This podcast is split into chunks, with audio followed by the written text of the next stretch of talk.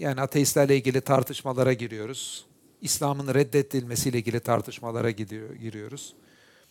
Scientology gibi New Age tarikatlar dediğimiz böyle yapıların İslam'a karşıt bir sahte mistik anlayış sunmasıyla ilgili şeyler eleştiriye giriyoruz. Hepsinden de elhamdülillah düşman kazanıyoruz. Onlardan zaten düşman gelmesi üzülürüz.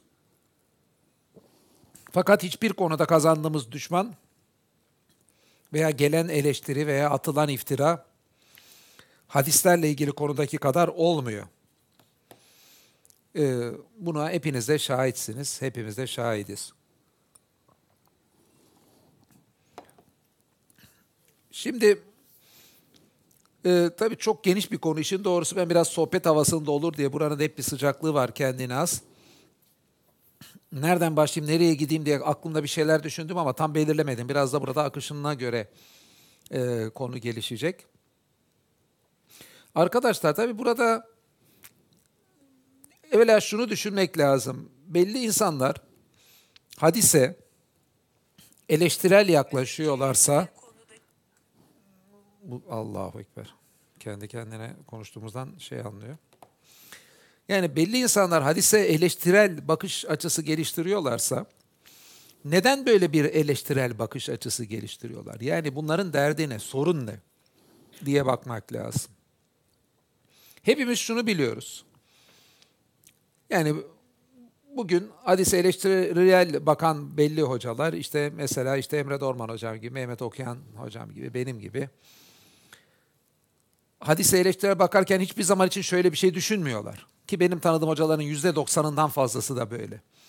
Yani şurada peygamberimiz olsa bir söz söylese, ya aşağı yani bu, bu sözü canım yani bize Kur'an yeter.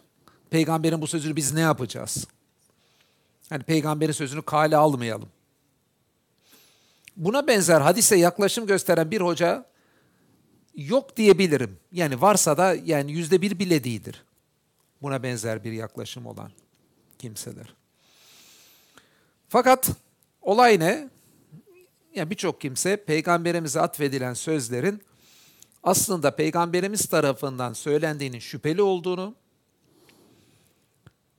söylüyor ve yanlış şekilde peygamberimize bu sözlerin atfedildiğini düşünürsek yanlış bir İslam algısının ortaya çıkacağını, peygamberimize İslam'a iftiralar atılacağını düşünüyor.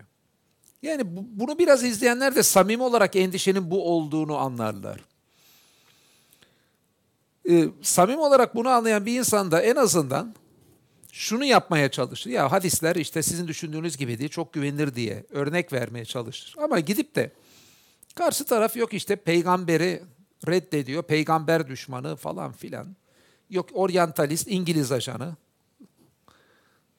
Taslaman soyadındaki mandan da belli. İşte zaten Yahudi olduğunun en büyük delili. Sebetaistlerin sonu manla bitiyor, anla bitiyor falan. Gibi böyle ucuz şeylere gitmez. Ucuz numaralara gitmez. O zaman ne yapıyoruz? Ee, yani işin doğrusu bunlar tabii çok saçma bazen cevap vermeye bile gerek yok ama bazen de şöyle düşünüyorsun. Halktan tabii saf insanlar var bunlarla bir şekilde kandırılmış. Bu lafları konuşanlar ne söylese doğru olduğunu düşünen ee, bazen de açıklama yapmak zorunda kalıyoruz bunların ne kadar saçma izah olduğunu anlatmak için. Orada ne oluyor? Yani ana bir konu var, gerçekten bir sorun var. Üzerinde tartışılması gereken sorun yerine e, bir bakıyoruz kendimizi yani işte falanca oryantalist mi değil mi, yok İngiliz ajanı mı, bunu neden dedi, hadis düşmanlığından mı dedi, o mu dedi, bunu dedi gibi gereksiz noktalara gidiyoruz. Oysa dediğim gibi yani olaya samimi bakan herkes şunu anlayacaktır. Yani insanlar peygamberimize yalan isnadıyla, İsna, İslam'a yalan isnadıyla dertliler. Ben tabii karşı tarafında şöyle nitelendirilmesini, belli hadisleri e, rivayet edenlere şöyle nitelendirilmesini de kendi içimde yanlış buluyorum. Yani bunlar işte bir projeydiler, bunlar özellikle İslam'ı bozmak için bu hadisleri uydurdular. Hani şimdi bana yakın bir şekilde hadisleri dahil işte bakan arkadaşlarımdan böyle düşünenler de var. Ya ben gerçekten samimi olarak hadis toplayanların işte Kütüb-i Sitte yazarları ki bunların hepsi 3. yüzyıldır. Ee, Kütüb-i Tisa'da bir Malik'in muvattası var 2. yüzyıldan. Samimi olarak kulaktan kulağa dolaşan birçok yalan ve doğru peygambere atfedilen sözler içinden bir şekilde ayıklamaya yapmaya çalıştıklarını düşünüyorum. Yani samimi olarak bir e, peygamberinden olanı ve peygamberden olmayanı ayırt etme teşebbüsüydü. Bu yapılan teşebbüs. Bu Buhari'ninkini de, Müslüm'ünki de, bence bu Davud'unki de, Tirmizi hepsi böyleydi. Fakat e, sorun şu, yani bu başarılı oldu mu? Gerçekten yapılabildi mi? Üçüncü yüzyıla geldiklerinde e, doğruyla yanlışı ayırt edebilecekleri bir kriter ortaya koymaları mümkün müydü? Şimdi bana göre pek mümkün de değildi öyle bir kriteri ortaya koymaları. Peki onların ortaya koyduğu kriter işte hadis usulü falan diye böyle çok havalı ifadelerle anlattıkları o kriterler. Gerçek anlamda mantıken o yalanı doğrudan ayırt etmeye yetecek kriterler mi acaba? Bugün biraz onları konuşmaya çalışacağız. Bana göre o kriterler, ortaya konulan kriterler yeterli olması da mümkün değildi o yüzüyle gelmişken. Yani iş işten bitmişti. Yani artık birazcık o sözler doğruyla yalan ayırt edilemeyecek şekilde birbirine karışmış vaziyetteydi. Ve o cerh tadille ilgili ortaya konulan kriterlerin hiçbiri de bence ayırt et, etmesi mümkün değildi ve ayırt da edemedi. Zaten bir tabloya da bakarsak aşağı yukarı işte kimsini sahih dediği hadise başkası mevzu diyor. Yani yanlış olduğunu hadisin söylüyor. Birinin güvenilir dediğine öbürü işte bu az güvenilir diyor. Ee, gibi yani farklı farklı değerlendirmeler olduğunu hadis rivayetçilerinden fazla da hadis inkarcısı olmadığını görüyoruz. Çünkü hadisçi olmak demek zaten hadis inkarcısı olmak demek. E niye? Çünkü siz zaten önünüze gelen malzemeden neyin doğru, neyin yanlış olduğunu ayırt etmeye çalışıyorsunuz. Yani bu yani baştan e, hadis inkarcılığını gerektiriyor. Çünkü hadisten kasıt ama nedir ona da tabii girmek lazım. Yani hadis yeni oluşan şey demek özünde. Yeni oluşan yani kadim değil hadis yani yeni oluşan şey. Daha çok söz içinde kullanılan bir ifade, sonradan olan söz anlamında kullanılıyor ama kavram olarak bu kullanıldığında söz anlamında pek kullanılan bir ifade değil. Günümüz İslami çalışmalarda peygamberimizin söylediği veya işte sahabenin aktardığı e, sözler anlamında kullanılıyor. Yani peygamberin olduğu zannedilen söz kavramsal anlamı. Ama peygamberin olduğu zannedilen sözlerin peygamberinden olmadığını hani zannedilen birçoğunun öyle olmadığını hadisçiler kanaat getirmiş ki o hadisleri inkar etmişler. Ama herkes şunu biliyor ki yani hadis olduğu söylenen şeylerin hadis inkarcılığı hiç kimse ne Buhari ne Müslim ne bugün biz ne Malik ne Şii hadisçiler hiçbiri ya peygamber bunu söyledi ama ben inkar edeyim haydi demediler. Onlar hadis diye etiketlenen sözün peygamberle alakası olmadığını düşündüler de o sözü inkar ettiler. Aslında bugün bizim yaptığımızda özünde aynı. Yani o peygamberden olduğu söylenen sözü peygamberin söylemesi mümkün olmadığını veyahut da güvenilir olmadığını ifade ediyoruz. Ortaya konulan metodu. Yani pek yapılanın aslında özünde bir farklılık yok ona yaklaşımda. Hadisin dindeki otoritesinin ne olduğuna ilgili tabii farklı kanaatlerimiz var. Ama bunu bir kez daha tekrarlıyorum. Yani bunu yapanların hiçbiri peygamberi yalanlamak değil, aradaki aktaranları yalanlamak. Yani bunu aktaranlar bir yerde hata yaptılar. Şeklinde bir e, şey ifade etmeye çalışıyorlar. Bunun mesela tarihte bilinen en ünlü mesela bu tarz metodun uygulayıcılardan biri de Ebu Hanife olmuş. Türkiye'deki birçok kimse Hanefi mezhebinden işte kurucusu Ebu Hanife. Ee, ne, ne kadar bugünkü Hanefi mezhebi Ebu Hanife'ye nispet ediliyor. Yani bence ciddi bir tartışma konusu olur. Ben de birçok başka bu konuda çalışan hoca gibi bugünkü aslında Hanefilik mezhebinin Ebu Hanife ile pek alakalı olmadığını düşünüyorum. Hani bunu da niye böyle düşünüyoruz? Tabii ki benim temel hareket noktam bu değil. Yani diyelim ki Hanefilik olsa ne olacak? Bir şey değişmez. Çünkü baktığımızda ünlü hadisçiler, ehli hadis başlığında anılan kimseler, Ebu Hanife'yi hadislere karşı eleştirel yaklaşımından dolayı eleştirmişler. Bugünkü Hanefilerse o ehli hadisin hadislerini gayet rahat kabul etmekte, o hadisleri kabul etmekte hiçbir sorun görmüyorlar. Ehli rey başlığıyla Ebu Hanife bu hadislere karşı tutumundan dolayı ciddi şekilde eleştirilmiş. Ama bugün bir bakıyorsunuz Hanefilerle ilgili öyle bir şey söz konusu değilse demek yani bugünkü Hanefilik ne kadar Ebu Hanife'nin Hanefiliği şeklinde bir soruyu da e, sormak lazım. Ama benim tabii ki dediğim gibi benim temel hareket noktam o değil. Diyelim ki Ebu Hanife'nin Hanefili olsun ne olur yani önemli olan kriterimiz bir yerde bana göre Kur'an'a göre olayı değerlendirmek. Ama madem ki Türkiye'deki birçok kimse kendini Hanefi mezhebinden kabul ediyor yine Ebu Hanife'den bir sözle, ünlü eserlerinden bir sözle e, başlayalım. Ben Hazreti Peyma, Peygamber'in sözünü yalanlıyorum diyen kimsenin sözü ve yalanlamasıdır bir hadisi tekzip etmek.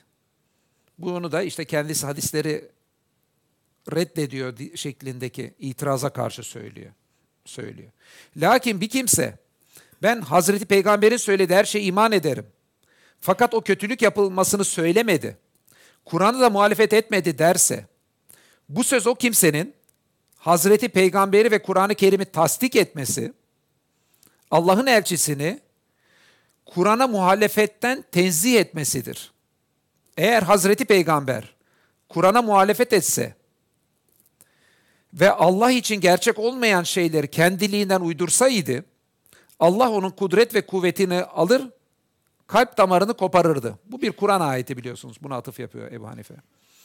Nitekim bu husus Kur'an'da şöyle belirtilir. Ey peygamber, söylemediklerimizi bize karşı kendiliğinden uydurmuş olsaydı, elbette onu kuvvetle yakalar, sonra da kalp damarını koparıverirdik. Sizin hiçbiriniz de buna mani olamazdı.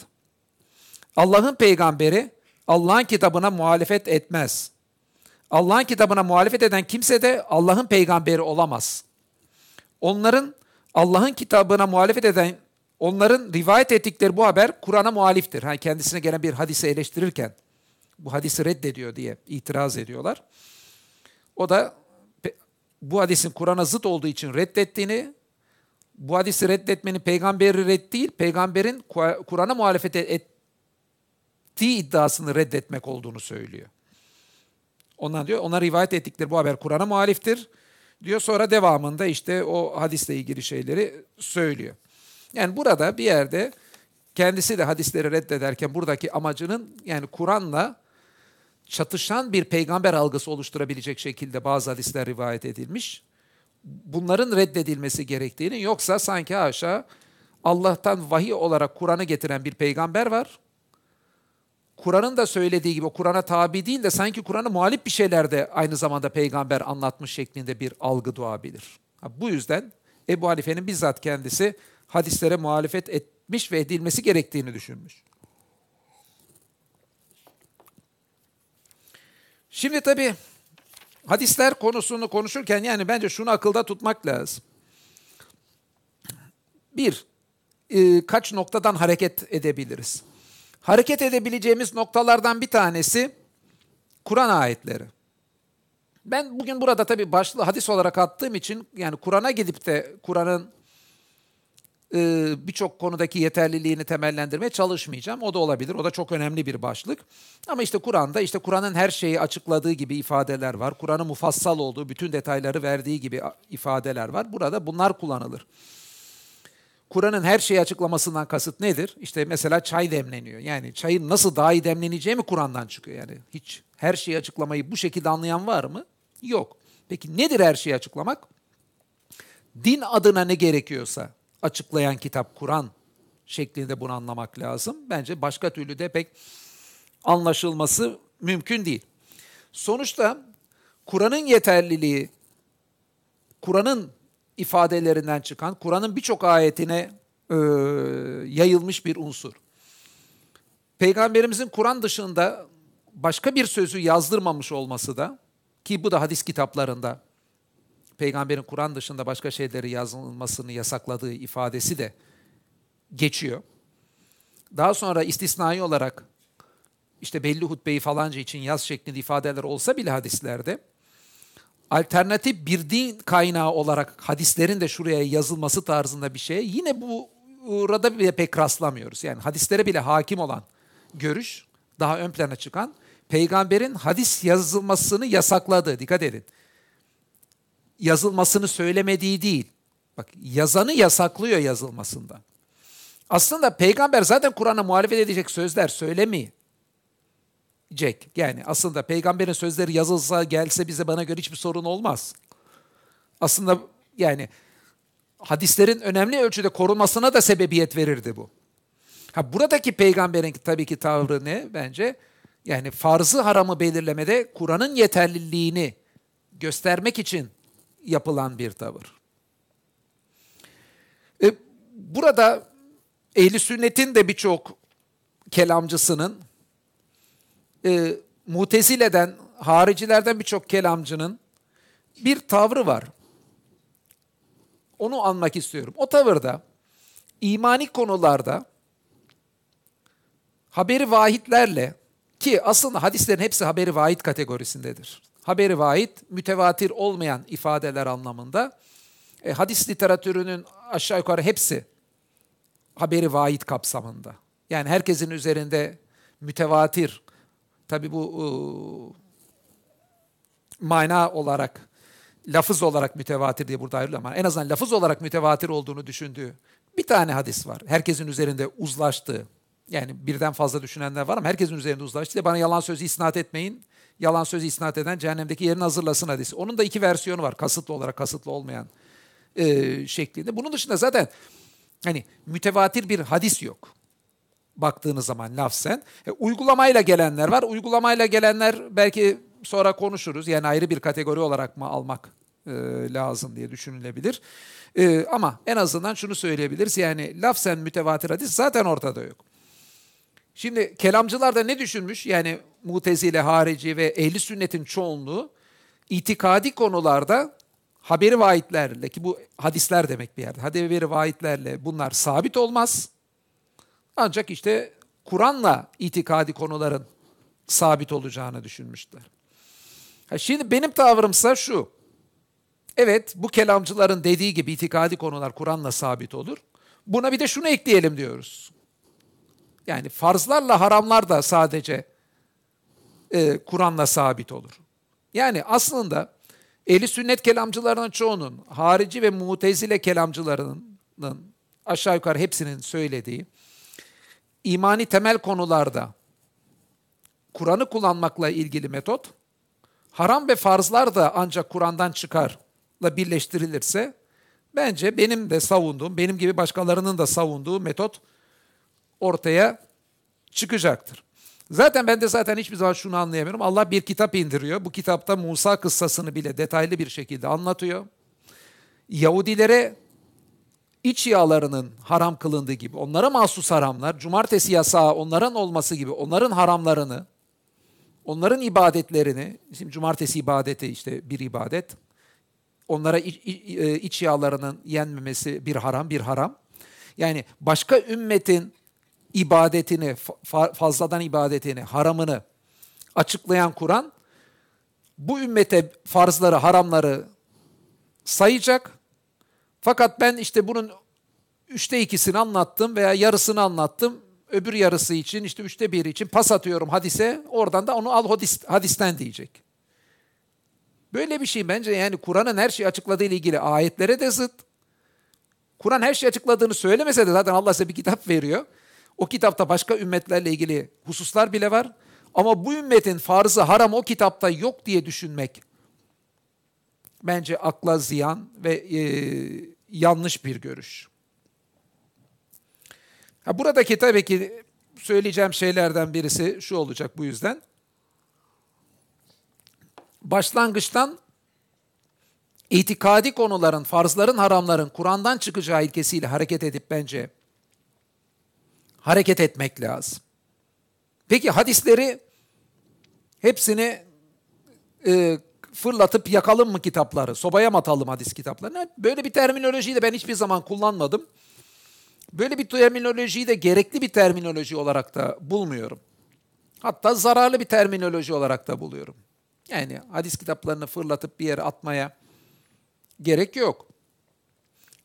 Bunlar bir yerde bizim İslam tarihini öğrenmemiz için aslında faydalanabilecek kaynaklar. Yani bunu da görmek lazım. Sonuçta İslam tarihi bir şekilde yazılacak. Yani bunlar neyle yazılacak? Kur'an'la yazılabilir mi? Bir kısmı yazılabilir. Ama çok detaylar olmaz. Kur'an sonuçta ahlaki ilkeleri, ibadetleri, farzları, itikadi konuları kapsıyor. Yani bir İslam tarihi yazacak muhtevası yok. Bence tabii ki bu Kur'an'a ve akla uymayan ki akla uymayanı da eklememiz lazım. Çünkü hadislerin içinde o kadar çok uydurma var ki yani iyice elenmesi önemli. Ee, diyelim ki Kur'an'a aykırı değil bir hadis ama çekirge balığın hapşırığından oluştuğu şeklinde bir hadis varsa ki böyle bir hadis var. Hani evrim teorisine karşı çıkıyorlar biz. Bir canlı türünden diğer canlının yaratılmasında bir sorun yok. Allah isterse öyle yaratır diyoruz. Onda çok sorun gören arkadaşlar var. Görüyorsunuz onları. Bunda sorun gören arkadaşlar çekirge balığın hapşırığından oluştu. Bak e, balık hapşırıyor çekirge oluşuyor. Yani balık türü evrim geçirip çekirge olursa sorun var. Balık hapşırıp çekirge olursa sorun yok. Mesela bunda bir sorun görmemişler. Ama bu nedir? Bu da bir sorun. Yani diyelim ki bu bir Kur'an'daki ayete açıkça karşı olduğunu söyleyemeyiz bunun. Çünkü Allah isterse çekirgeyi balığın hapşırığından da yaratır. Ama Kur'an'da olmayan bu ifade akla ters. O yüzden sırf Kur'an'la da kalmayıp hadis elemede zaten Kur'an'a zıt olanlar ilk planda hemen elenmesi lazım. Nedir? İşte Kur'an mesela dinde zorlama olmadığını, dinin içinde zorlama olmadığını söylüyor. Namaz kılmayanın öldürülmesi gerektiğiyle ilgili bir hükmü mesela hemen buradan reddetmek lazım. Ama orada da kalmamak lazım. Akla zıt hadisleri Ondan sonra da kendi iç tutarlılığı olmayan hani diğer hadislerle çelişik veya tarihsel vakayla çelişikte hadisler var. Veya diyelim ki mesela Hazreti İsa Şam'daki beyaz minare inecek şeklinde bir hadis varsa o dönemde Şam'da beyaz minare yoksa da bu hadisi eleyebilirsiniz. Tarihsel vakayla uyumlu değil hadis. Veya peygamberin işte bir gün şunu şöyle yapardı, o öbürünü men etti derken sonra men ettiği şey yapıp öbürüne karşıt bir şey söylüyorsa değil mi? Kendi içinde böyle çelişkili hadis varsa onlar da sorun. Yani bu şekildeki elemelerden geçen bir hadis, peygamberimizi iftiralardan korumak için en iyi şekilde e, bence süzülmüş bir hadis olacaktır. Ha bunlar bundan sonra tarih bilgisi olarak değerlendirilebilir. Hatta ve hatta bence diyelim ki Kur'an ayetleriyle ilgili dikkat edin sonuçta birçok insan hadisleri şöyle takdim etmeye çalışıyor ki özünde hadisler bu takdim gibi değil. İşte peygamberimiz sonuçta Kur'an'ın bir uygulayıcısıydı.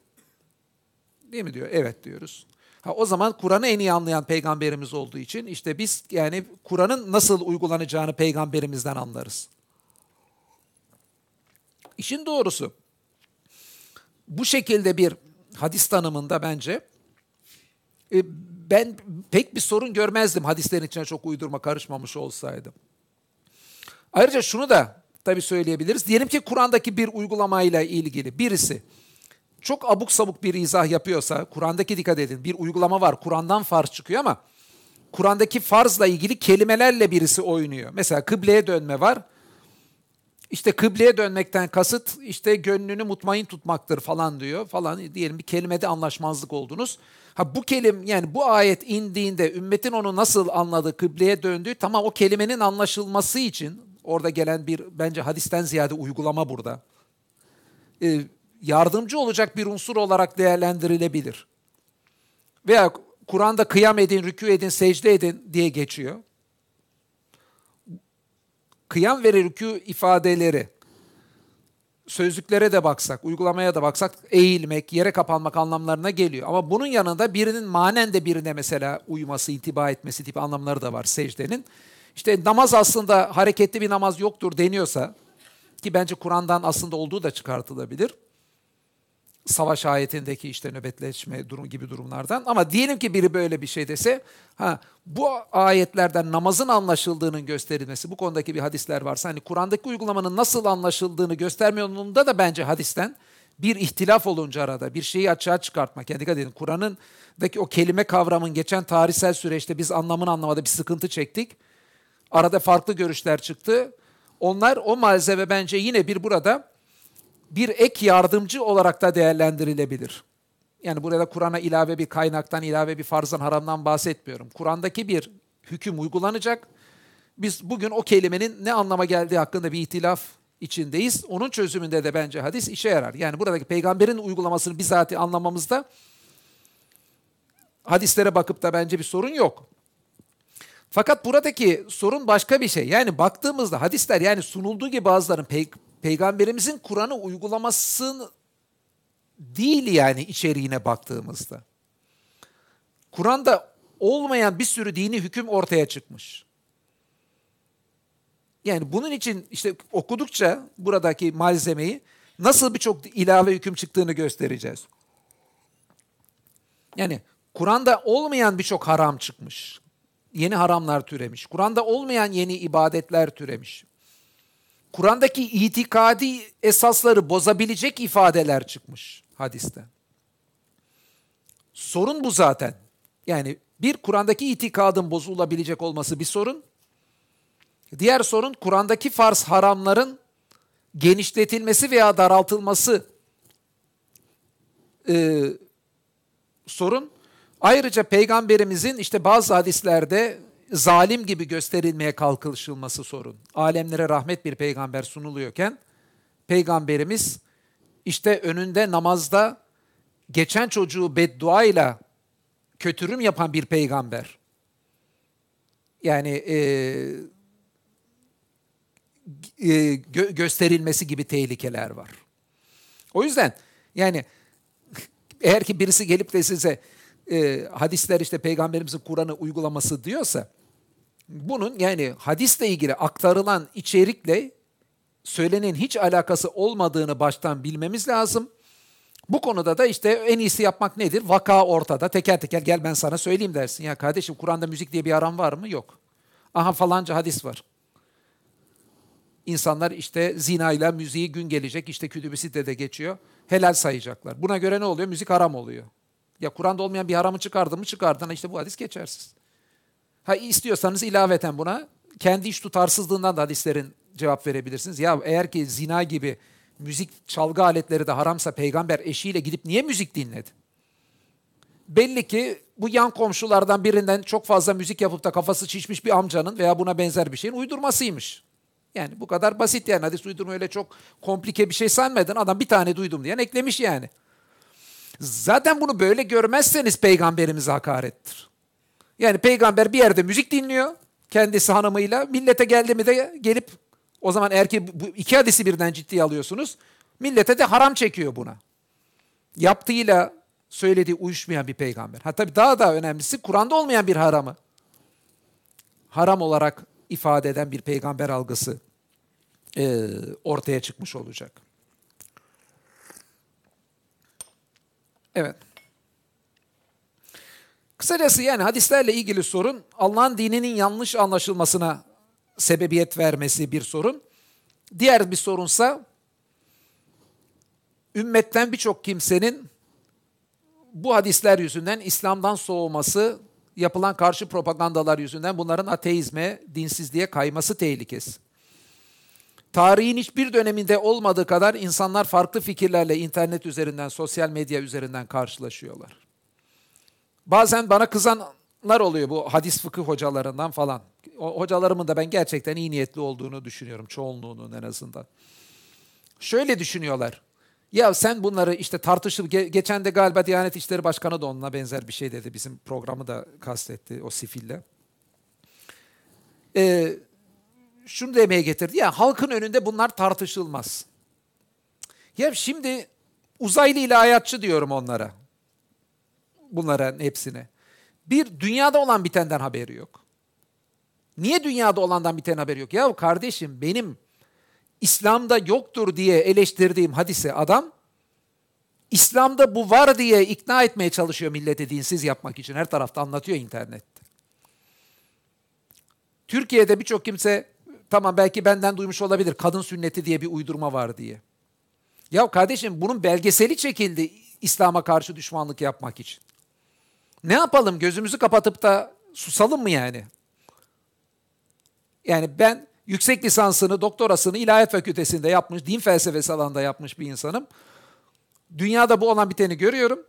Ne yapacağım? Yani bunlara cevap vermek benim veya benim gibi bu konuda çalışmış insanların sorumluluğu değil mi? Yani bunun İslam'la alakası yoktur demek.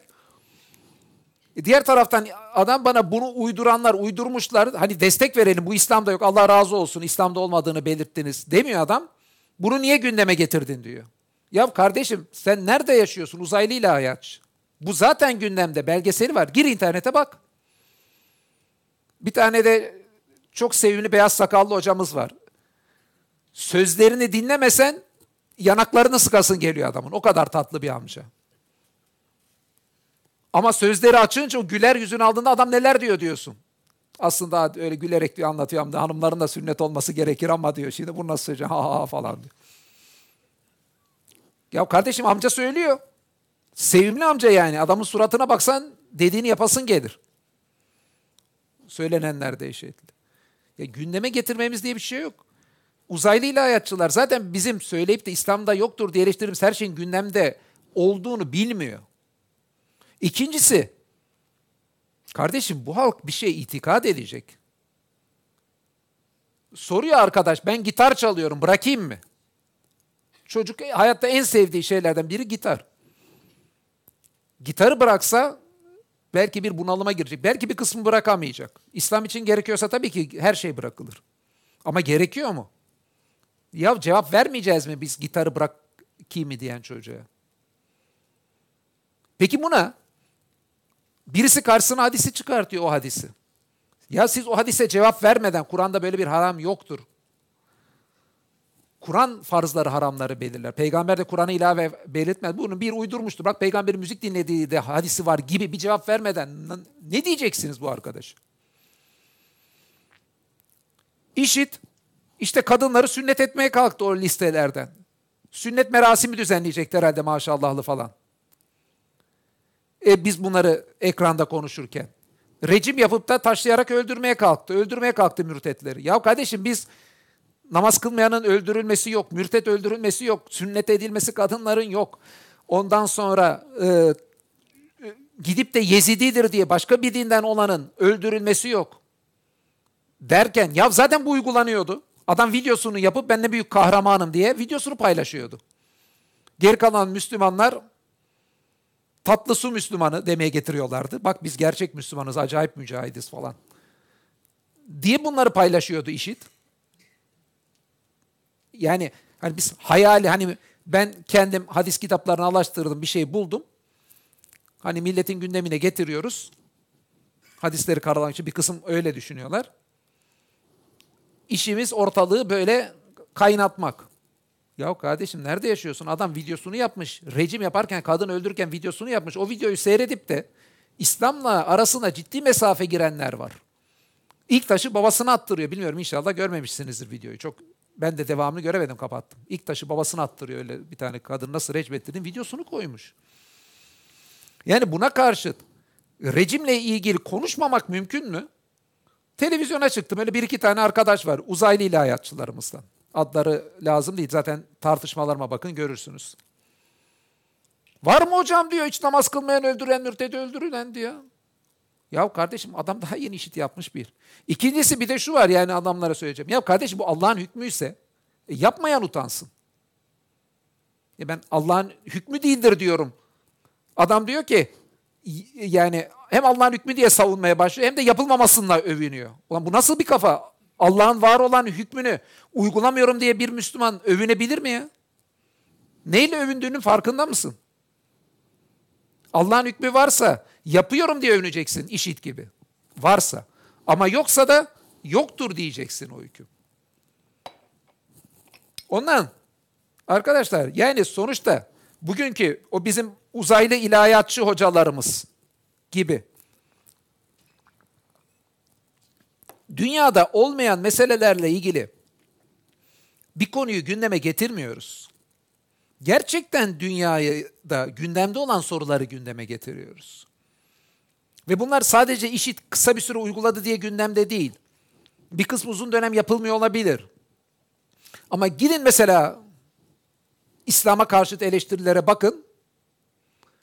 Onların içinde mesela bir Hristiyan misyoneri alın. Endonezya'da bayağı bir insanı çevirdiler ne yazık ki. Şimdi İslam'ın tevhid inancı diğerinle ilgili bir şey söylemesi mümkün değil. Çünkü yani bir insan çok zeki olmasa bile ne kadar Hristiyan misyoner iyi yetişmiş olursa olsun aradaki en temel fark üçleme olunca üçlemenin olmamasının olmasından daha tutarlı olduğunu rahatça anlıyor. Şimdi Müslümanı peki ikna etme yolları ne bunların sizce? Vay İslam işte işte vahşet dindir onu yapıyor bunu yapıyor diye bunları göndermek. Bak sizde namaz kılmayan öldürmesi var şu bu şeklinde gündeme getirilmesi. Yani bunlar uygulanmadığı zaman da İslam'da bu var denmesi sorun. Dikkat edin bir insana diyor dini anlatıyorsunuz. Yandan da birisi bu İslam'ın yanlış olduğunu anlatıyor. O yandaki insan şöyle diyor. Sizin dininize göre aslında Türkiye'nin büyük bir kısmının öldürülmesi lazım. Çünkü öyle. Eğer ki şu hal üzere devam edip tövbe etmezlerse. Yüzde yetmişten fazla öldürmesi lazım. Niye? Çünkü namazını erteleyen bile öldürülür kasten. Bak yani adam Allah'a dine inanıyor. Ben diyor akşam namazını kılmayacağım bundan sonra canım istemiyor diyor ya. Akşamları bitkin oluyorum diyor. Allah affeder diyor. Bak böyle diyen adam bile tövbe etmezse bu durumundan öldürülmesi gerekiyor. Ya Türkiye'nin %70'ini öldüreceksin. Şimdi gelip de birisi dedi ki ona seni savunduğun dine göre senin ülkenin %70'ini öldürülmesi lazım. Ya o yapılma tamam bu adam diyor ki bana kim yapıyor ki bunu? Tamam bu yapılmıyor ama birçok kimse bak sizin dininizde bu var dediğinde sen ne diyeceksin? Bu zaten yapılmıyor önemli değil mi diyeceksin? Benim dinimde var ama yapılmıyor mu diyeceksin? Bir de senin dinde var mı bu? Ya var. Yani dinde yok ama literatürde var. O yüzden hadis veya fıkıhla uydurulmuş meseleleri istesek de istemesek de gündeme getireceğiz.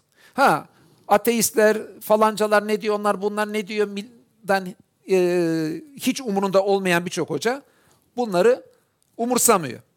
Ama bunları iki açıdan umursamamız lazım. Bir, bu uzaylı ilahiyatçılar vakanın farkında olsalar da olmasalar da bunlar uygulandığında ve uygulanmadığında Müslümanlara karşı eleştiriler bunlardan geliyor. Gençlere bunlara ben cevap vermekten kaçayım diye bir şey demeniz mümkün değil. Bir. İkincisi, bir Müslümanın dininin gerçeğini bilmesi lazım. Dininde namaz kılma, kılmayanın öldürülmesi gerekiyorsa, mürtedin öldürülmesi gerekiyorsa, rejim varsa, kadın sünneti varsa belki uygulayacaklar.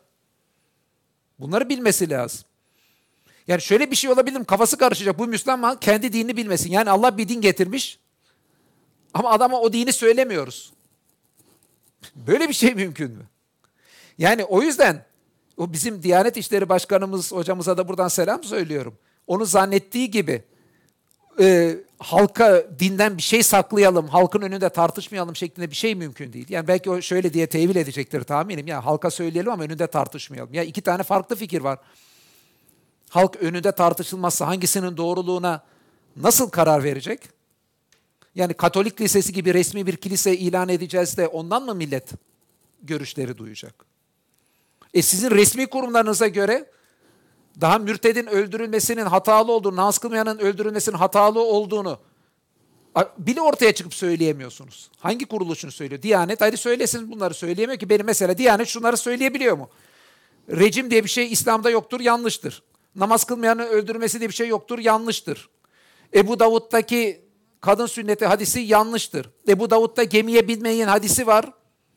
Gemiye binmek doğrudur. Ben zaten Türkiye'de gemi hatları işletiliyor. Ama hadisin de yanlış olduğunu söyleyerek. Bunu yapabiliyor mu? E yapamıyorsun zaten. Evet. Söyleyecek şey ee, çok. Şimdi tabii bir de bazen bazıları sonuçta söylediğim iddia ortada. Bir iddiada birisi bir şey bilmiyorsa sen ona öyle bir cevap verirsin ki adamın bilmediği ortaya çıkar. Bazıları çok meraklı. Ya hocam işte bunlar felsefecilerin işi değil. Teşekkür ederim çok aydınlandım. Allah razı olsun. Ama lütfen bu kadın sünneti konusuna bir cevap verir misin? Diyorum. Yani müziğin haram olması konusuna cevap ver. Ya ne söyledim ortada? Sen benim söylediğime öyle bir cevap ver ki mesela ne dedim ben? Kadın sünneti diye bir şey var Ebu Davud'da. De ki o hadis yok. O hadisi ben okudum hadisçi olarak olmadığını gösterdim. Mürtedin öldürülmesi diye bir şey var diyorum. Yok de. Veya çok mantıklı de mantıklı olduğunu savun gel. Ya öyle bir savun ki ben felsefeciyim ya bunları ortaya attım ya. Sen hadisçi olarak öyle bir ağzımın payını ver ki rezil olalım. Bak sen oradaki ibareyi yanlış okudun. E senin söylenmediğin şekilde sineği yeme batırın diye bir hadis var diyordun ama sineği yemeye batırın değildi de o karabiberi batırındı. Aslında o Arapça karabiber anlamına geliyordu kelime. Mesela böyle bir cevap ver. Hiç böyle bir cevap verilebildiğini duydunuz mu? Getirilen eleştirilerle ilgili hadislerde. Yani yok olsa da yüzde bir bile değil. Sonuçta herkes metnin doğru olduğunu kabul ediyor. Ama işte ık mık falan kim uygulamış onu falan Ya kim uygulamış şeklinde saçma cevap olabilir mi ya? Ha bir de şunu tabii ki anlatmamız gerekir. Yani İslami ilimler dediğim şey zamanla tabii ki belli kimseler ihtisas alanı olmuş. Kimisi Kur'an yorumunda, kimisi hadiste olmuş falan olmuş. Benim alanım daha çok tefsir, e, tefsir diyorum yani tefsir, hadis gibi alanlardan ayrı olarak temel alanım din felsefesi ve kelam ma denk düşüyor. Asıl yüksek lisans doktoramın olduğu alan kelam, ay şey e, din felsefesi ama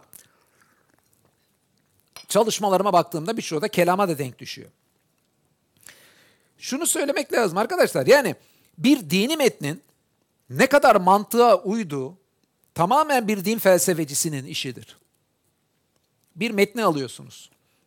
Mesela şöyle bir tartışma olsa Hinduizme niye inanmıyorsun?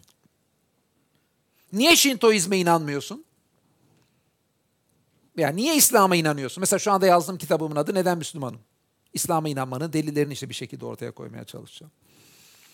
Böyle bir tartışma olsa bir din felsefesi mantıken niye mesela bir hayvana tapmanın yanlış olduğunu, dağların tepesindeki tanrıların inanmanın yanlış olduğunu ortaya koymaya çalışır.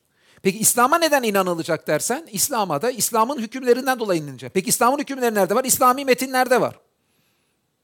İslami metinler deyince karşınıza ne çıkıyor? Kur'an çıkıyor baştan. Tamam. Sonra biri diyor ki hadis de var. E bir felsefeci bir dinin her şeyden önce içeriğiyle ilişkili ise hadislerin içeriğiyle ilgilenmemiş olması mümkün mü? Bir hadisçi tamam cerh tadille ilgili tarih boyunca yapılmış tartışmaları daha iyi bilebilir. Cerh tadille ilgili tartışmalarda dediğimiz nedir? Onu yani birazdan ona da gireceğiz. İşte bir Üçüncü yüzyılda hadisler yazıya geçince arkaya doğru bir zincir yapıyorlar. İşte Ahmet Mehmet'ten duydu, Mehmet Hulusi'den duydu, Hulusi Necmi'den duydu, Nucmi, Necmi bilmem kimden duydu, o da Ebu Hureyre'den duydu. 6-7 kişilik zincir. Sonra bu 6-7 kişili zincirin ilk duyanından sonrası yani sahabeden sonrası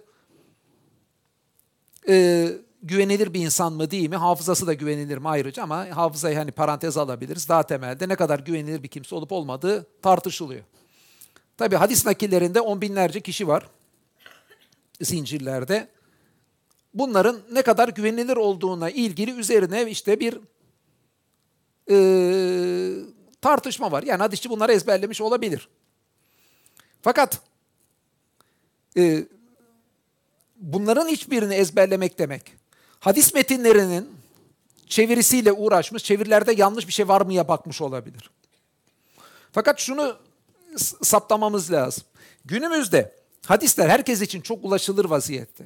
Çeviriler de defalarca tetkik edilmiş vaziyette. Yani aşağı yukarı bir hadisin manasından dolayı bir tartış şöyle birisi bir ayrı çeviri yapıyor, birisi ayrı çeviri yapmadan dolayı çıkan tartışmalar işin yüzde beşi bile değil.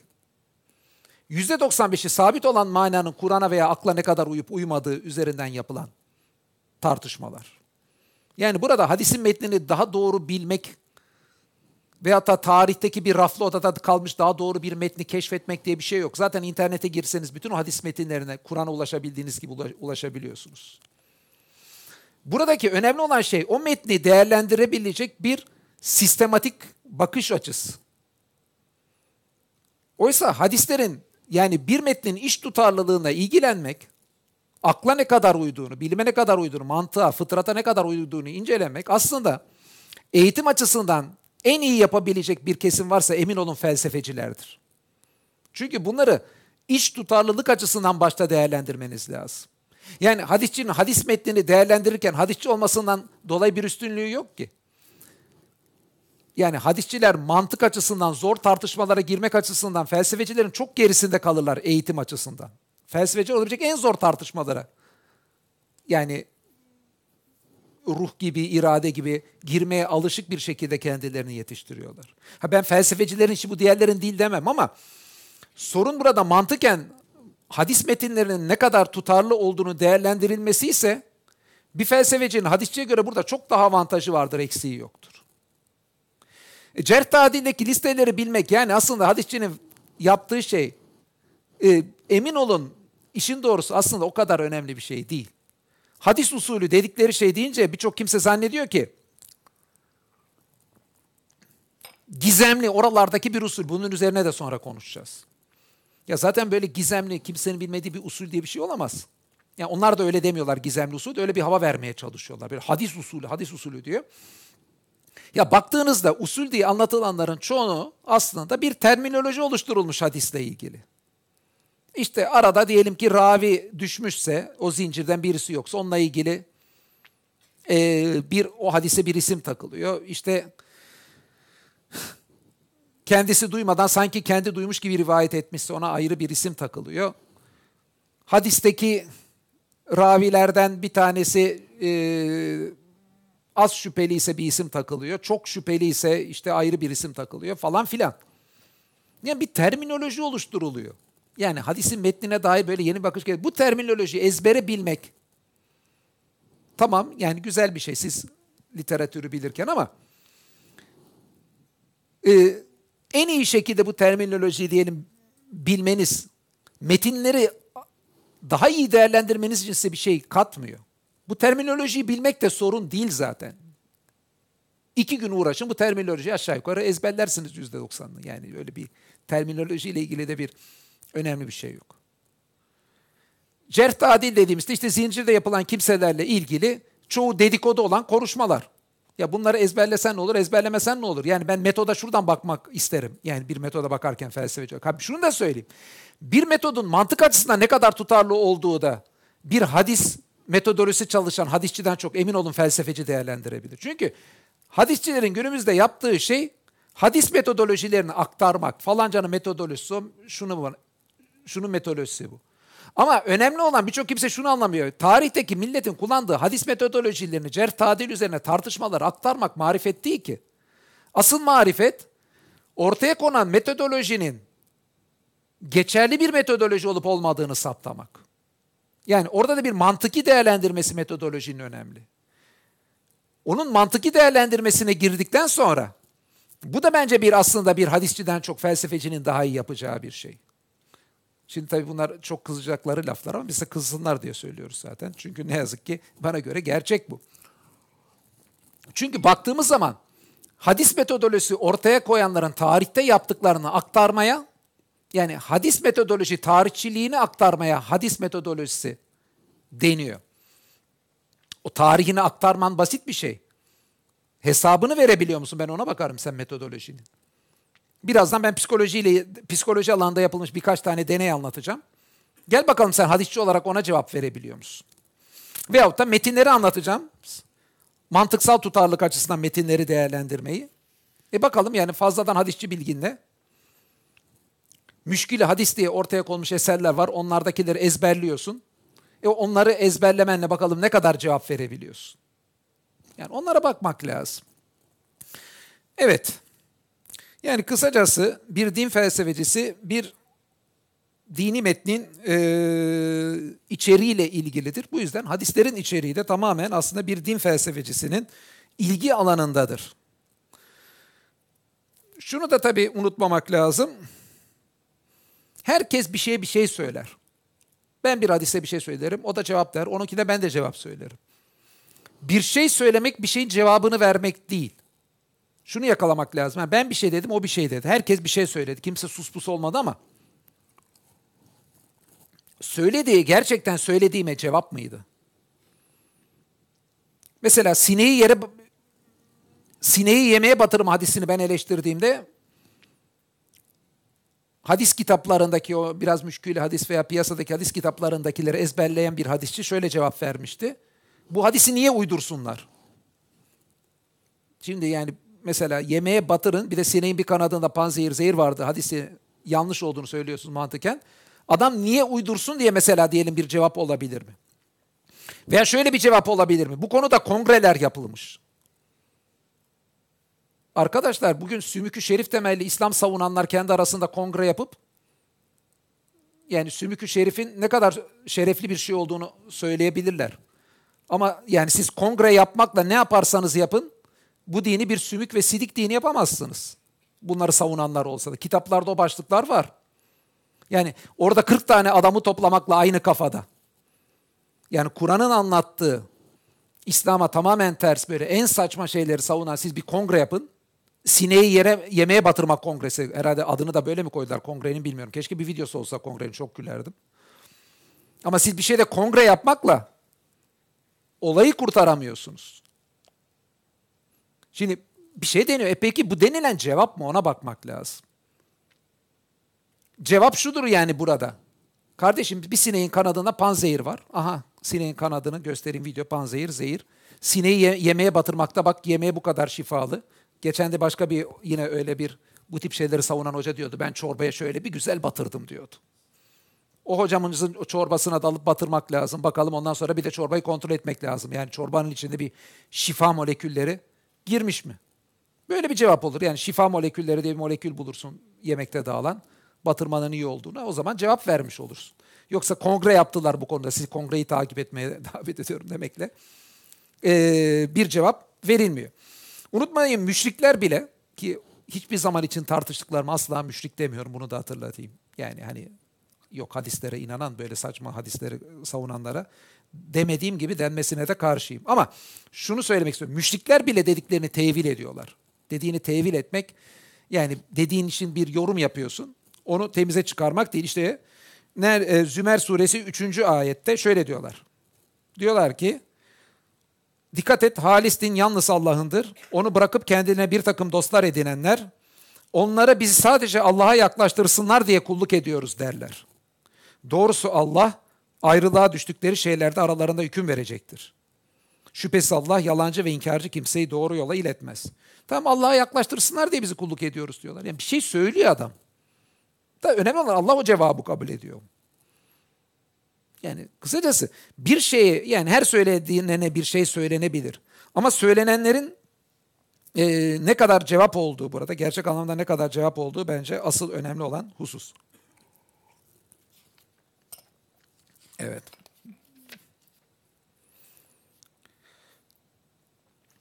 Şimdi tabii ki buradaki sorunlardan bir tanesi hadislerin içeriği, metot.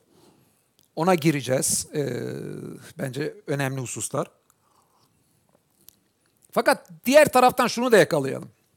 Şimdi biz hadislerin peygamberimizden olup olmadığının ne kadar güvenilir olduğuna gireceğiz ama bir an için şöyle düşünelim. Şurada söylenen hadislerin hepsini peygamberimiz söyledi.